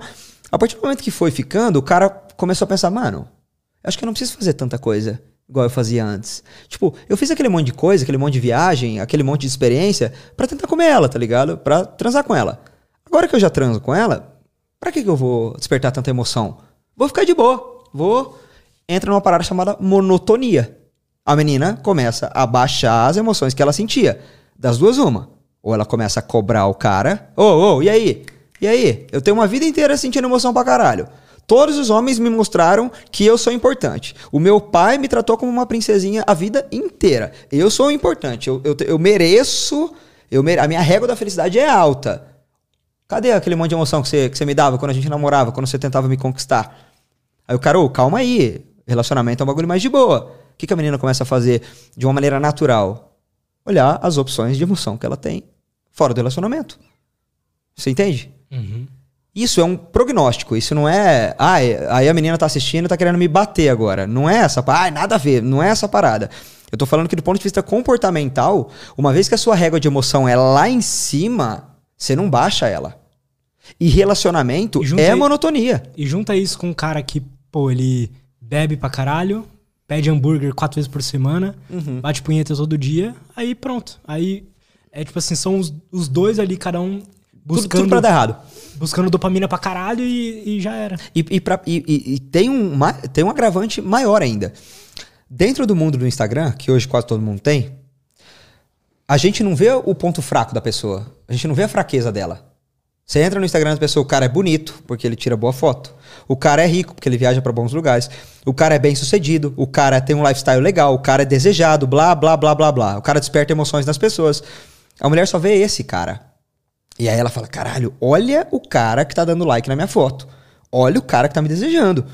Em contrapartida, ele vê o namorado dela engordando, cagando de manhã, dando trabalho, passando mal, tá ligado? É, tipo, mostrando a frustração, a insegurança, se, tá, se vai ganhar dinheiro, se não vai. Ela vê as frustrações de um e as perfeições do outro. É natural, do ponto de vista comportamental, a pessoa fala assim, mano, eu tô no lugar errado. Eu podia estar tá vivendo esse caminhão de emoção, emoção aqui, com esse monte de cara interessado em mim, e caras muito mais legais, muito mais ricos, muito mais bonitos, muito mais interessantes, e tô estranho aqui, mano. Que tipo, já faz uns três anos, já tô até enjoado, nem me come direito mais. É uma posição e o cara goza e vai dormir, tá ligado? Por isso que relacionamentos tem tudo para dar errado hoje. Sem falar que eu acho que quando você tem muitas opções sexuais e você vive uma juventude de opções sexuais, você experimenta de tudo. Sabe, eu, eu sempre falo, a Igreja Católica, ela proíbe relacionamento sexual antes do, da, do casamento, porque o sexo por si só é gostoso. Enfiar lá dentro ou receber lá dentro é gostoso por natureza. Só que tem gente que faz muito bem feito, tem gente que sabe fazer bem e tem gente que não sabe fazer muito bem. Uma vez que você prova a pessoa que sabe fazer muito bem e casa com a pessoa que não sabe fazer muito bem, você já tem na hora um problema no teu relacionamento. Agora imagina uma pessoa que tipo experimentou de tudo na vida, de tudo. Grandes experiências, grandes emoções, sexos muito bem feitos, carregados de pura emoção, e aí essa pessoa casa e ela tem que transar no mesmo apartamento, no mesmo quarto, na mesma cama, do mesmo jeito. Você vê como que é problemático? Cabreiro isso, né? Mas é o. Não sei se eu. Sei lá, é o que deveria ser ok, né? É, a vida é isso, né? Ou não? Não. Eu, tipo, ah, por, por, que, que eu falo que não? Porque não existe uma resposta lá no passado para falar isso. Tipo, não tem um, um, um laboratório social para falar assim, isso já aconteceu antes e resultou nisso. Uhum. Eu tô fazendo um chute de prognóstico comportamental. Casar vai ser muito mais problemático daqui para frente. Não, Até com porque, tipo, certeza. É, com a, certeza. As mulheres foca mais no trampo, foca mais no, na, no trabalho, foca mais na carreira, foca mais nisso, naquilo. E aí, quando elas chegam onde elas querem chegar em relação à, vida profissional, levou muito mais tempo. Ela não tá no auge da estética e da, da saúde mental, da saúde física dela mais. Então, é, procurar relacionamentos depois que você não tá no teu auge mais, dá muito mais trabalho. E você achar um cara interessado é muito mais difícil. Então, a lógica, tipo, da matemática de idade, ela não é feita para bater. No homem não acontece isso, mais ou menos igual também? Porque eu te dou um exemplo, o cara, ele começa, ele é, faz uma faculdade de administração, aí na facu ele tá, tipo, todo final de semana tá bebendo, tá comendo merda, tá não sei o quê, começa a fumar. Então ele vai, termina a faculdade, passa quatro anos, ele entra num banco. Uhum. Então ele foi lá, começou a trabalhar num banco, lá todo mundo fuma, bebe, é, come hambúrguer todo dia, tá não sei o que, ele vai ficando gordo, gordo, gordo, gordo, mas ele ficou muito rico. Com 35 anos ele é multimilionário, Uhum. só que ele é horrível. Pra caralho, pra caralho. Você já ouviu falar de, um- uma expressão chamada VSM ou não? Não. Ah, é, é, é em inglês essa expressão, mas é basicamente valor sexual de mercado. Já ouviu falar disso? Não. Como que é isso? Tipo, É mais ou menos assim. É o, o momento que você tá na tua vida em que você mais tem pessoas à sua disposição. Opções sexuais, no caso. E a- as idades de, de valor sexual alto dos homens e das mulheres são, tipo, bem diferentes. Porque, por uma questão lógica e comportamental e, e biológica. O ápice sexual da mulher é, diz respeito ao ápice físico dela. Então ela tá, tá bem fisicamente, tá bonita e tal, tal, tal, tal, tal, tal. E aí, é, o homem, ele valoriza o sexo da mulher na juventude dela. A juventude, as curvas, tudo em cima, show de bola. Porque a natureza do homem é essa, é tipo procurar estética, ponto. Ah, O homem não tá muito preocupado, ele quer tentar comer todo mundo e já era, certo? Então, o que ele vê de valor no sexo é a estética. Então, o ápice de valor sexual de VSM de uma mulher é dos 18 aos 25, mais ou menos. Que é a parte que ela tá mais gata, ela tá fértil, ela tá bem, certo? E, ah, você pode falar pra mim, ah, Gui, mas e a questão profissional? O homem não se importa, mano. O homem não- não liga se ela é bem sucedida, se ela não é. Tipo, pra ele é gata, ponto. Isso aqui não é uma loja, tipo, aí o cara ali fala, não, eu me importo. Não, mano, eu tô falando de gente, de seres humanos. Maioria, né? Padrão, padrão de comportamento, certo? E pra, pra o homem é diferente. O que a mulher valoriza sexualmente no homem é um caminhão de coisa. Grana, recurso, reconhecimento público, como trata os outros, se o cara é bonito, se o cara é forte, se o cara. Enfim, você entende que pra você se tornar é, sexualmente bem-quisto, você tem que ter muito mais coisa além de estética. E pra você ter esse monte de coisa, via de regra, demora mais de 30 anos. Demora mais de 30 anos. Que cara que você conhece que é, tipo, bem pra caralho de grana, além de você, tô brincando, que, que tenha menos de 30 anos? É raro isso acontecer. Sim. Então, é natural que o valor sexual de um homem seja dos 30 aos 36. Louco isso, né? Tipo, como que é discrepante? Um é dos 18 aos 24, 25, um é dos 30 aos 36. Cara, mas eu, eu ouço muito isso de, de mulheres, até da minha própria namorada, de que, tipo, tá, beleza, a beleza a- a- a física é importante, ela é importante, mas tem coisas que elas preferem muito mais, né? É, é isso que eu tô falando. Por exemplo, minha namorada fala que inteligência pra ela é o principal, sabe? Tem outras que eu já ouvi falar que elas gostam de poder. Homens que, tipo, tem poder. Perfeito. É, é isso que eu tô querendo dizer. Porque não, por isso que não é incomum você ver um cara feio, só que poderoso, tendo acesso a, a inúmeras mulheres. Ou Porque, de engraçado, fato, né? É verdade. É Não, verdade. a, a natureza humana, o forte, o forte do homem, o leão faz, o leão é forte e sobe nas árvores, a- as zebras correm e dão coice. O forte do homem é a fala. É a fala, é a comunicação, é a gesticulação, é o poder, é a capacidade de, de trazer pessoas para si e ficar rico, poderoso, certo? Então, o, o que desperta mais tesão numa mulher é o que existe de, de natureza, o que, o que existe de forte na natureza, que é a comunicação e o poder. Entende? É lógico, a beleza ajuda pra caralho. Pô, você olha um cara gato, você, caralho, gato esse cara, beleza. Mas é muito mais bacana você estar numa palestra, numa plateia de 5 mil pessoas, ou sei lá, num show de rock, e você vê, e você vê o, o- o cantor lá. E aí, tipo, porra, se esse cantor tá, tá sendo visto por 30 mil pessoas, tá promovendo emoções positivas pra 30 mil pessoas, imagina o que esse cara consegue fazer comigo. Se ele desperta emoção positiva em 30 mil pessoas, imagina eu e esse cara um a um. O que, que esse cara não é capaz de fazer comigo? Então, o poder para a mulher é uma coisa muito mais atraente. A comunicação é muito mais atraente. Você sabe qual é a classe que mais trai, a profissão que mais trai as esposas que existe? Existe? Ah, A classe política. A classe imagino. política. Quem que gesticula melhor? Quem que fala melhor? Quem que se comunica melhor? Os políticos. E esses caras têm ah, o desejo das mulheres exatamente por isso. Porque é uma relação de comunicação mais poder. Certo? Então, a conta, no final das contas, ela, ela não fecha por quê? A mulher, ela sempre vai buscar, geralmente, um homem mais velho. Porque esse homem já tem recurso, já tem reconhecimento, já tem dinheiro, já tem as coisas, já tem poder, certo? E o homem vai buscar sempre a mulher mais, mais jovem, por uma questão de ju- juventude, de vitalidade, de estética, certo? Conforme as mulheres vão passando, elas batem 30, por exemplo, é natural que elas busquem homem de 30, 35, que estão bem sucedidos. Só que o olhar desses caras não é para as de 30 a mais. O olhar desses caras é para as de 20 de novo. E é aí que a conta não fecha. E é por isso que casamento funcionava até a época dos nossos avós. Porque dava seus 15, 19, a mulher já estava casada. Entendeu? Caralho, bosta. A mulher já estava casada com 15, 19. Hoje, é, é muito, é muito comum uma menina de 26, 27 solteira. Só que é muito mais difícil encontrar alguém disposto a casar nessa idade. Porque a régua dela sobe e é natural que suba mesmo. É, A gente falou lá no começo. Ela, ela tem muita gente mostrando pra ela que ela é muito valiosa, que ela é muito foda, que ela é muito gata, que ela merece o mundo inteiro. Então é natural que ela busque homens desse patamar pra ela. Homens sempre, tipo, melhores do que ela. É raro você achar, tipo, uma mulher muito rica ca- que casa com um cara pobre, tá ligado? Uma mulher muito bem sucedida que aceita um cara que trampa no McDonald's, por exemplo. Mas o cara bem sucedido, ele casa com a mina do McDonald's. Tá É, existe, não sei se você já viu essas comparações de mídia feita pra mulher e mídia feita pro homem. Hum, Então, uma- a mídia feita pro homem, por exemplo, é. Por exemplo, sei lá, uma bem Conta aí. clara, tipo Vingadores, Poderoso Chefão, entende? uhum. Uma mídia feita pra mulher, por exemplo, é o, Romance. é o 50 Tons de Cinza, onde é Total. um cara poderoso que dá a chance pra secretária, entende? É isso. Você pega o Amazon livros mais lidos. É, os mais lidos do Kindle são só romances. Caralho. E todos são, tipo.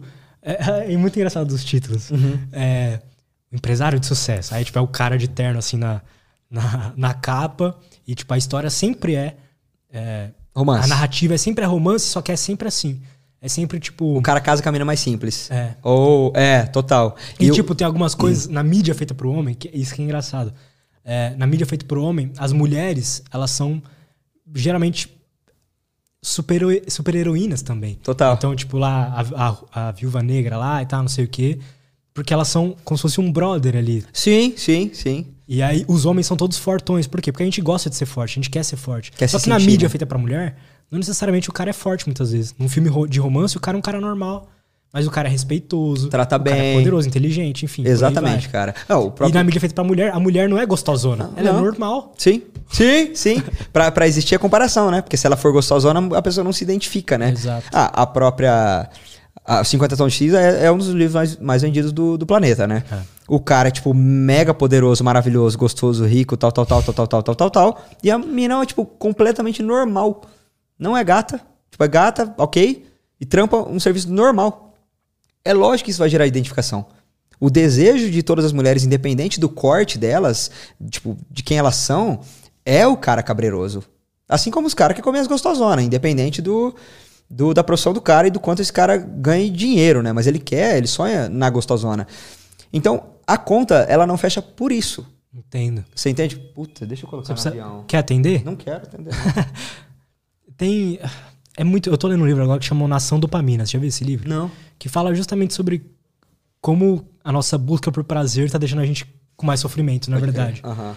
E aí é, é muito sobre isso, assim, os homens estão buscando cada vez pessoas mais parecidas com a pornografia, por exemplo, e as mulheres estão buscando Cada é, vez mais homens bem-sucedidos e bem vistos É. e ricos e famosos que andam de Exato. Porsche e tal. Exato. Mas Só que isso é a mesma tá. coisa que a busca pelo prazer constante, emoções altas constantes. Que é a dopamina, né? Hum. A pessoa tá sempre buscando mais e mais e mais porque o cérebro se acostuma com o que ela tá e ela precisa mais. Eu vou te, eu vou te dar outra problemática disso aí. Pensa, pensa comigo. Se a gente pegar uma geração atrás, não precisa ir longe, uma geração atrás, a gente pega uma pessoa que ela, sei lá, vive num círculo social da galera da faculdade dela, a galera do trabalho dela, a família dela, a galera da rua dela. Volte, a, sei lá, a galera do bar, no máximo. Essa pessoa vai ter acesso na vida a umas mil pessoas. Então, tipo, são mil possibilidades de relacionamentos, de experiências, de emoções e tudo mais. Por outro lado, com o advento do Instagram, essa pessoa que vive numa cidade pequena tem acesso a pessoas que têm uma vida magistral, têm uma vida maravilhosa. E aí o que acontece? Esse cara, é uma frase muito interessante. Qualquer mina do interior, qualquer pessoa normal do interior do Brasil, tá a um direct a distância de uma vida cabreira. Entende o que eu quero dizer? Então, tipo, a menina é gata, posta umas fotos legais, tal, tal, tal. O poderosão de São Paulo, de qualquer lugar, manda um direct pra ela. Oi, como é que você tá? Tudo bem? Tal, tal, tal. Ô, sai da onde? Ah, sou do interior de tal lugar. De, sei lá, de Manaus. Pô, legal. O que, que você tá fazendo? O que você vai fazer no final de semana? Ah, nada.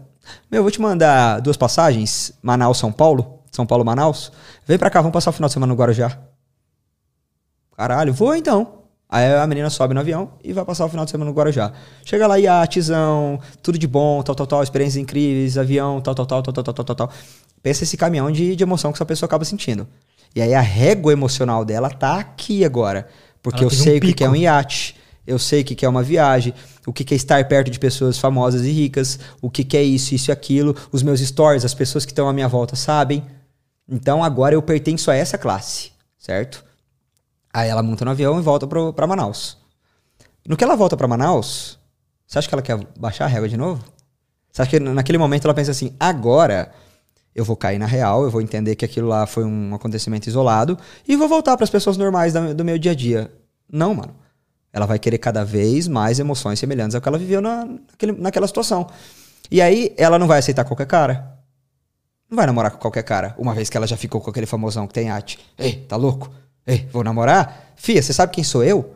Eu sou, sou uma mulher que aqui, ó, iate, pega meu story, pega onde que eu já fui. Já fui para Dubai. Você, vai, você que é um pé rapado ganha 6 mil por mês? Ah, pelo amor de Deus, entendeu? Isso também é problemático por isso, porque você joga a emoção lá em cima e, cara, a mesma conta serve para homem, mano. Isso aqui não é uma parada de gênero. O, uma vez que um homem é, experimenta várias emoções com várias mulheres, enfim, ele nunca vai acreditar que aquela menina que ele tá ficando é, tipo, é perfeita para ser a mãe dos filhos dele agora.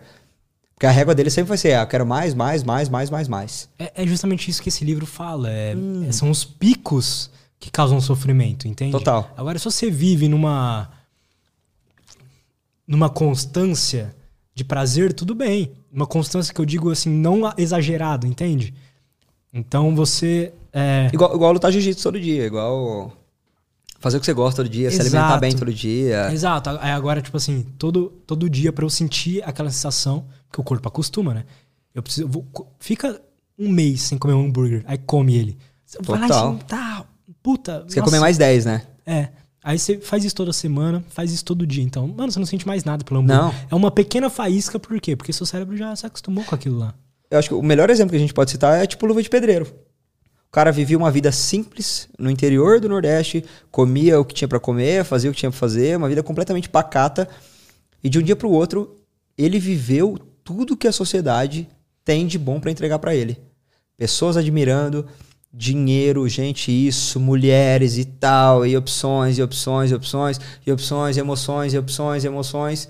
Chegou uma hora que ele falou assim: fudeu, mano. Eu nem sei se eu gosto de tudo que eu tô vivendo.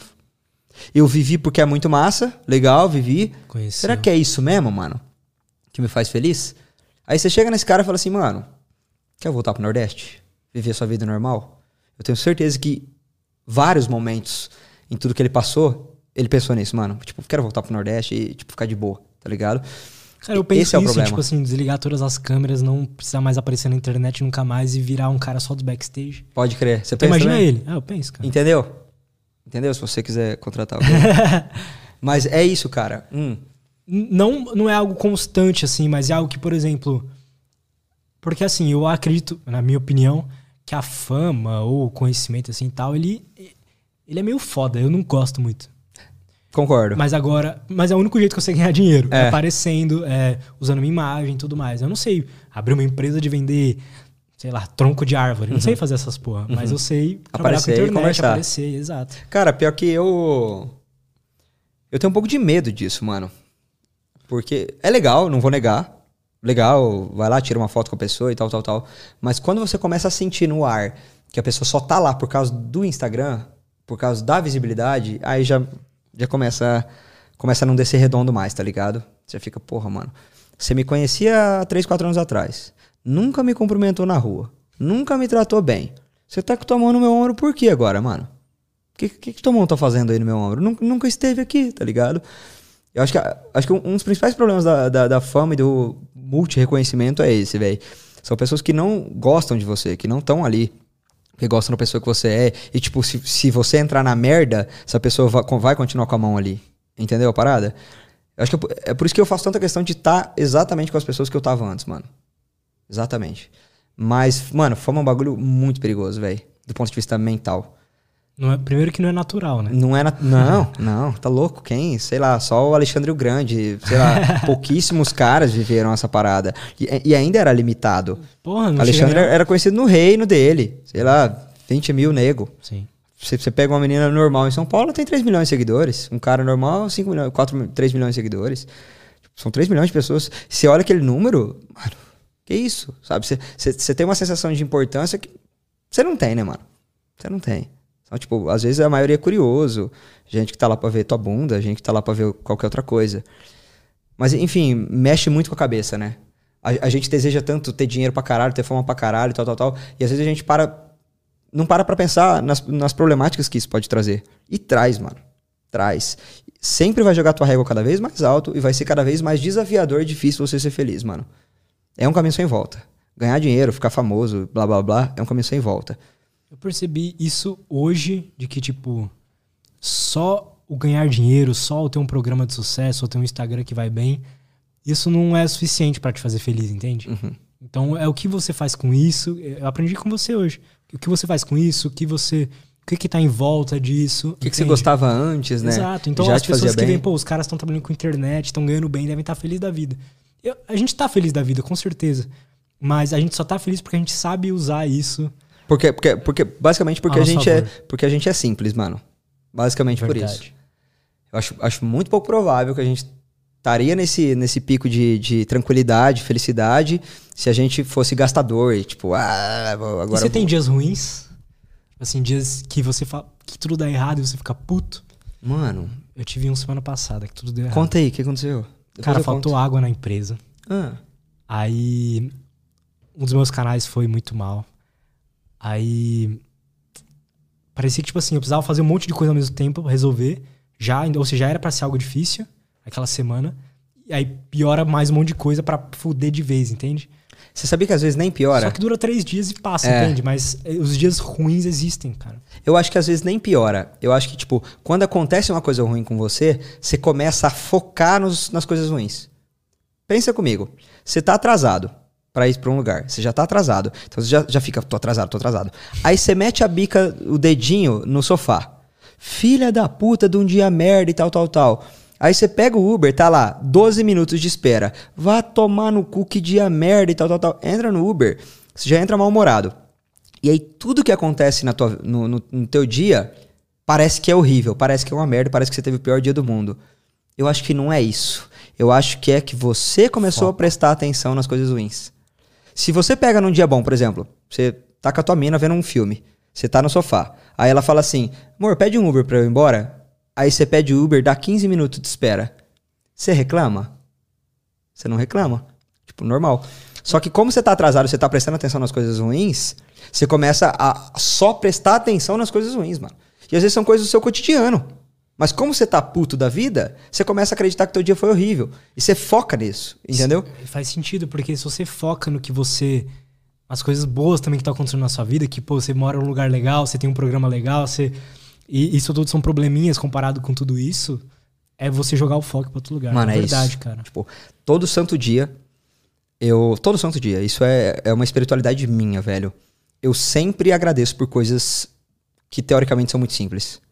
Tipo, às vezes eu tô parado, eu mexo o dedão do meu pé, mano. E eu falo, acabei de fazer isso. Cara, que massa, hein? Tem gente que não consegue. Às vezes, sei lá, eu vou comer alguma coisa. Eu. Geralmente, eu, eu saio da cozinha, eu vou pra sala do meu apartamento antes de ir pro meu quarto, e eu sempre dou uma paquerada na sala.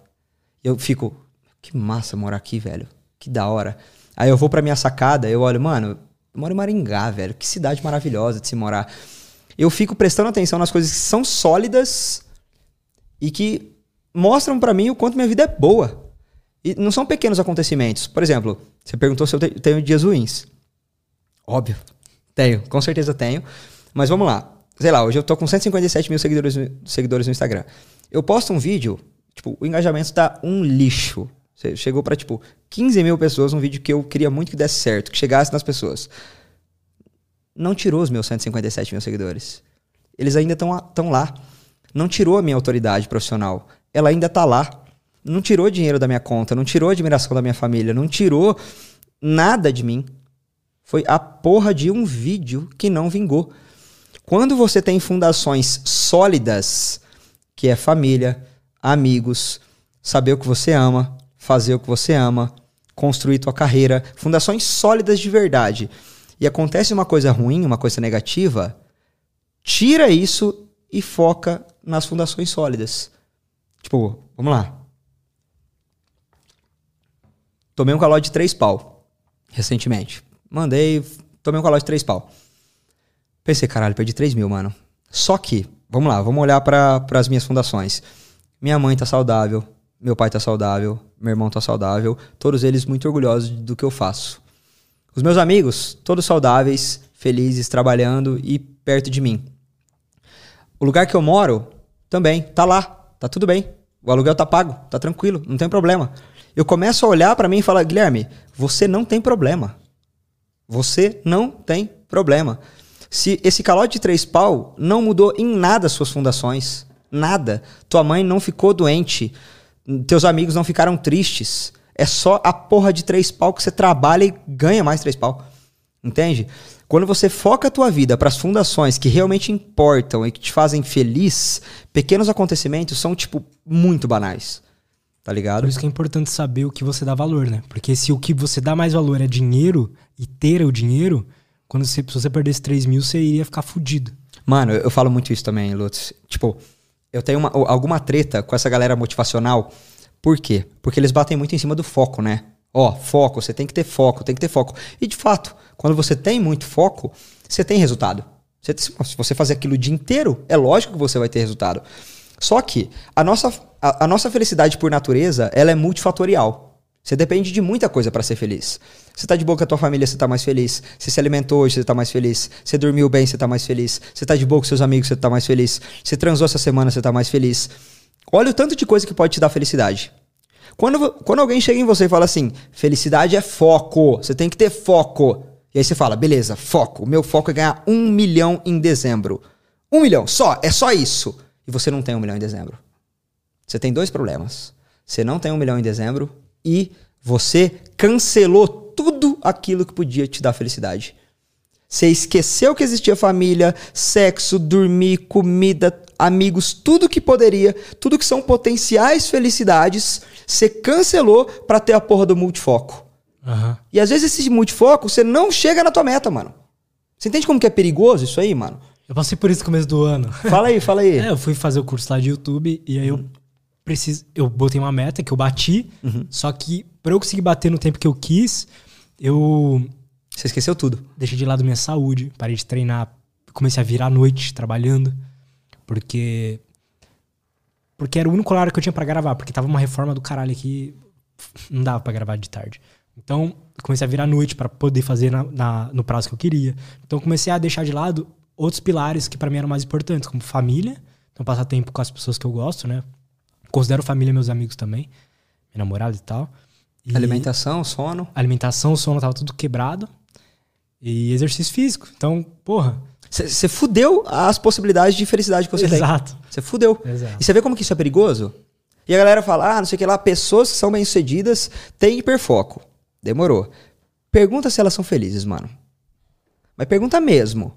Mas, tipo, pega no canto. Liga pra psicóloga dela, desse cara que tá ganhando 2 milha por mês, que tipo tem um multifoco e resultado, sobe em palestra todo dia e todo mundo aplaude de pé, blá blá blá. Liga pra psicóloga desse cara.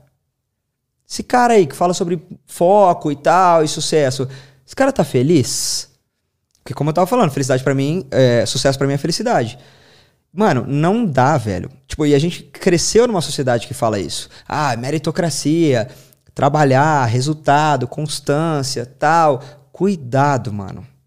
Cuidado, existem coisas na sua vida muito mais importantes do que a porra de dinheiro e sucesso. E às vezes a gente só percebe isso quando tua avó fica com câncer. Quando chega um câncer na família, quando chega alguma coisa que, que, que bate exatamente em cima da, da, das questões sólidas que eu tinha falado. Uhum. Você entende? E aí você fala, realmente, mano, a coisa Exato. mais importante da minha vida são questões sólidas, como família. Você não pode esperar dar ruim em alguma base sólida sua para você começar a dar valor, tá ligado? Não precisa, né? Não, não espera dar ruim, sabe? Ah, sucesso é legal, dinheiro é legal, reconhecimento é legal, trabalhar é legal, beleza. Mas não perde o foco do que realmente importa, mano. Estar de bem com a sua família, estar de bem com as pessoas que te cercam, ajudar as pessoas, tornar o dia das pessoas melhor e não pior, deve ser o foco da tua vida. Cuidar da tua saúde, cuidar do teu sono, da tua alimentação, do teu emocional. Isso é prioridade, sabe? Aí a pessoa fala pra mim, ah, Guilherme, mas o cara que tem 12 filhos pra criar e tal? Beleza, mano, cada situação é uma situação. Se é o cara que tem 12 filhos pra criar, não, então foca no que eu tô falando, caralho. Entendeu? Cuida das coisas que realmente importam, que é a sua saúde e a saúde das pessoas que estão à sua volta. É, Eu acredito muito nisso também, cara. O trabalho tá lá em terceiro, quarto. Exatamente. Porque, tipo assim, se, se algum dia eu precisar é, não trabalhar, e isso vai me prejudicar, com certeza, pra poder, pra poder Ficar passar um dia a mais, exato, entende? É isso, mano. É- Não, é só fazer conta básica, mano. Tipo, ah, eu acho que trabalho é a coisa mais importante da minha vida. Beleza. Você tem quanto na conta? Um milhão. Se tua mãe precisar fazer uma cirurgia de um milhão de vida ou morte hoje, você faz ou não faz? Faz. Então tua mãe é mais, tua mãe é mais importante que seu trabalho. Simples assim, tá ligado? Se você- você só começa a perceber as coisas que realmente importam quando você começa a perder elas. Entendeu? E. Cara, a nossa felicidade é baseada nas pessoas que estão à nossa volta. Dias ruins, por exemplo, você falou de dias ruins. É eu mandar uma mensagem pra uma menina que eu tô gostando e ela não me responder, pra mim é um dia ruim, tá ligado? Porque isso é prioridade, relação humana pra mim é priori- prioridade. Entendo. E aí eu fico, mano, tá, amanhã ela pode mandar mensagem, relaxa. Tem, tem, mano, tenho.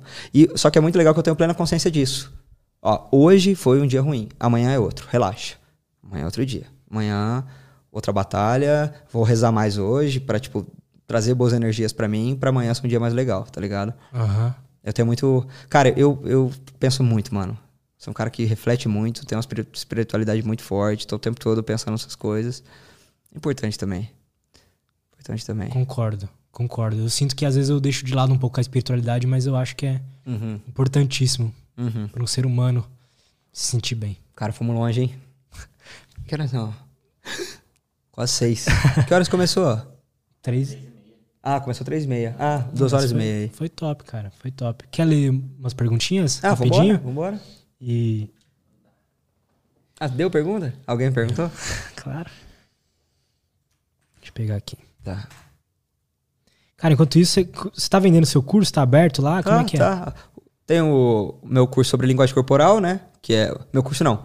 A o meu e-book sobre linguagem corporal, que é um manual prático de linguagem corporal. Você bate o olho lá, você, você consegue ler as pessoas e se expressar melhor. E tem meu curso também, que é sobre persuasão, oratória, comunicação no caso, e comportamento humano. Os três se conversam, né? Aham. eu vi as aulas lá, um, um É, você deu uma olhada? Pô, legal, cara. Ficou- Ficaram bem legais as aulas, É, velho. eu achei, inter- eu achei interessante o jeito que você Uhum. dividiu as coisas. Ficou bem legal, cara.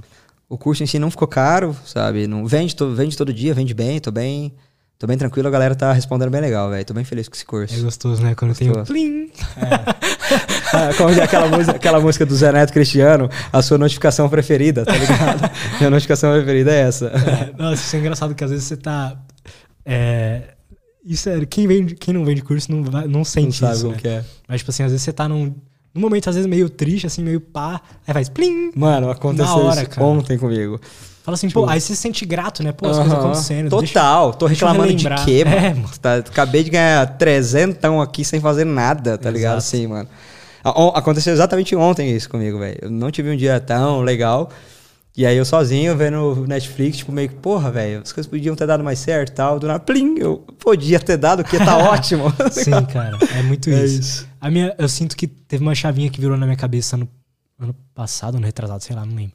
Quando eu tava num, numa piscina, Uhum. tipo assim, lá de boaça, E vendeu, nesse. Enquanto eu tava na piscina, vendeu 10, mano. Caralho, mano. Era, um, era uma época que eu tava vendendo muito curso. Aham, aham. E aí, na época, naquele Você dia- saiu da piscina 10 mil reais mais rico, né? Tipo. Não, mil. Mil, é, ah, É ah, porque você vende era- barato. eu ganhava tá de 100 110 pila. pra cada Ah, tá legal. Ah, mas mil reais pra tirar um rolê na piscina. E aí, tipo, aquilo lá virou uma chavinha mesmo. Falou assim, pô, esse negócio de, de grana passiva e tal, não sei o que, é bem interessante. Maravilhoso, mano. É maravilhoso. Ganhar dinheiro enquanto dorme. O pessoal Não. fala muito disso, mas é muito real, mano. É, Cara, se você tivesse falar com- se você tivesse falado comigo há cinco anos atrás, você, falado, você ia falar assim: qual que é teu sonho profissional? Eu ia falar assim: ganhar dinheiro enquanto eu durmo. Essa é a minha resposta há muito tempo. Eu tô colhendo cinco anos depois, mas esse plano, ele existe há muito tempo, velho. Ganhar dinheiro enquanto eu durmo, velho. Tem alguma coisa aí? top. Tem. O Matheus Paulino mandou. Quais táticas você diria para uma pessoa que quer controlar sua impulsividade?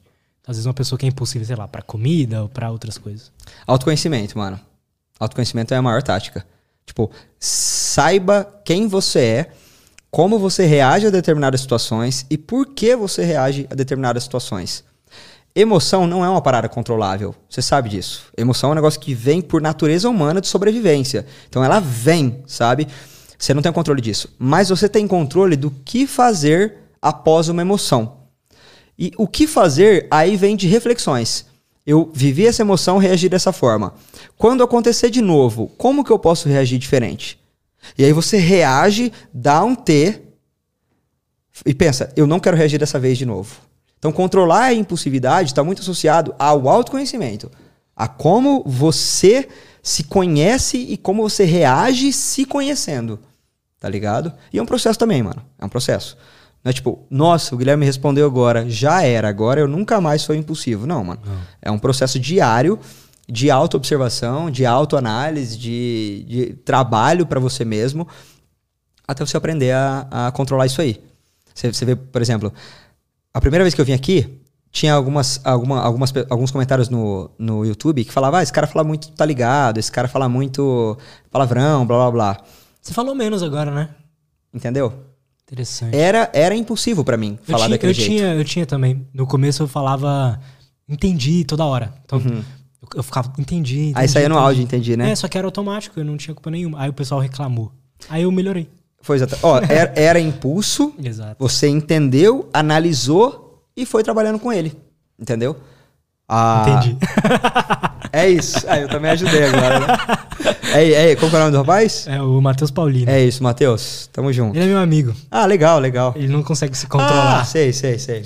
Não consegue se controlar na, na, na, na, na comida. Impulsividade dele. Exato. Eu sempre zoo ele nesse sentido. O- agora que eu vi aqui, o Wellington Félix mandou um superchat de R$27,90. Boa, então. Pô, muito obrigado, cara. Obrigado. Inclusive, somente essa semana as perguntas serão gratuitas a partir de semana que vem. Tem que pagar. Como todos os podcasts, só a gente que não cobram, a gente vai cobrar. Justo, mano. Só essa brincadeira Inter- custa interação, caro, né? Interação custa também, né? Lógico, Você tá tendo lógico. a oportunidade de conversar com um cara pica, então é isso. Obrigado pelo Mas o Wellington Félix mandou aí R$27,90 e mandou: Lutz, este superchat é apenas para agradecer pelo conteúdo sensa- sensacional que o canal produz. Aí ele botou uma carinha de óculos escuros assim. Maravilha. Valeu, muito obrigado, viu, Wellington? E a Roberta Binatti mandou parabéns pelo Papo Lutz, mandou um superchat de 5 reais também, muito obrigado. E ah, a Camila Pugliese mandou: tem algum segmento teórico que o Guilherme embasa essa análise comportamental ou foi pela prática e observação? Já respondeu. Prática e observação. É isso que eu admiro em você, assim, porque eu trago muito neurocientista aqui, psicólogo e tal. E e eu aprendo muito com ele. Só que é legal ver alguém que aprendeu pela prática e observação. Assim como você vai fazer uma, uma academia, você pega um personal. Às vezes o cara é, é- é formado em educação física e tal, mas É um você vê que ele não treina, magrelo. né? É. Aí você pega um cara, pô, um marombeiro, você, quem que você vai confiar mais, entende? Esse cara sabe o que tá fazendo, né, mano? Exato. Mas é tipo, existe, existe bastante leitura no que eu tô falando, não tirei da minha cabeça e da experiência só, mas a maneira como eu, eu transmito isso, aí eu, eu. Isso é didática pra mim, mano. Quando eu falo uma coisa que é, você consegue colocar na prática e entender perfeitamente o que eu tô falando, é porque você. É porque eu, tô me comunicando bem. Entendeu? Então, a leitura, a leitura. Agora, ah, Gui, você fez psicologia e você segue a análise de Freud, análise de Jung, análise. Não, não é esses caras. É mais por observação. Mas também a leitura envolvida. Tanto que, tipo, modéstia à parte, você fala com um neurocientista e você conversa comigo, é muito difícil a gente discordar de alguma coisa. Total. Vocês falam as mesmas coisas, na Tipo, verdade. eu- eu- Só que de formas diferentes. Eu nunca vi um neurocientista, um psicólogo, um psiquiatra me xingar. Em em nenhum vídeo. Em nenhum vídeo. Já vi questionar, como foi o caso dessa, da, da, da Pugliese. Mas me xingar, não. Falar, esse cara tá falando merda, nada a ver. Isso eu nunca vi, tá ligado? Então é isso. É observação, análise e leitura, mano. É, o- é os três aí. Mas é muito mais observação e, e prática, mano. Muito mais. Gui, cara, muito obrigado. demais. Tamo Valeu. junto. Obrigado pela. Mais um bom papo. Espero que você tenha curtido. Lógico. E, pô, como é que a galera pode te acompanhar lá, seguir você e tudo mais? Ah, Guilherme Batilani no Instagram. Sou, tô um pouco menos acessível, igual a primeira vez. Eu lembro que eu respondi assim, cara, eu sou muito acessível, só manda direct, tá? Mas agora tá um pouco mais difícil. Mas é, é isso, manda, manda no Insta lá, tem o TikTok, tem bastante conteúdo. Tem bastante conteúdo no YouTube também. Se digitar meu nome no, no, no YouTube vai ter bastante coisa. É isso, sem mais delongas. É isso. Muito obrigado mais Eu uma que vez. agradeço, obrigado a velho. todo mundo que acompanhou a gente até aqui. Até a próxima. Valeu, gente. Falou. Tchau.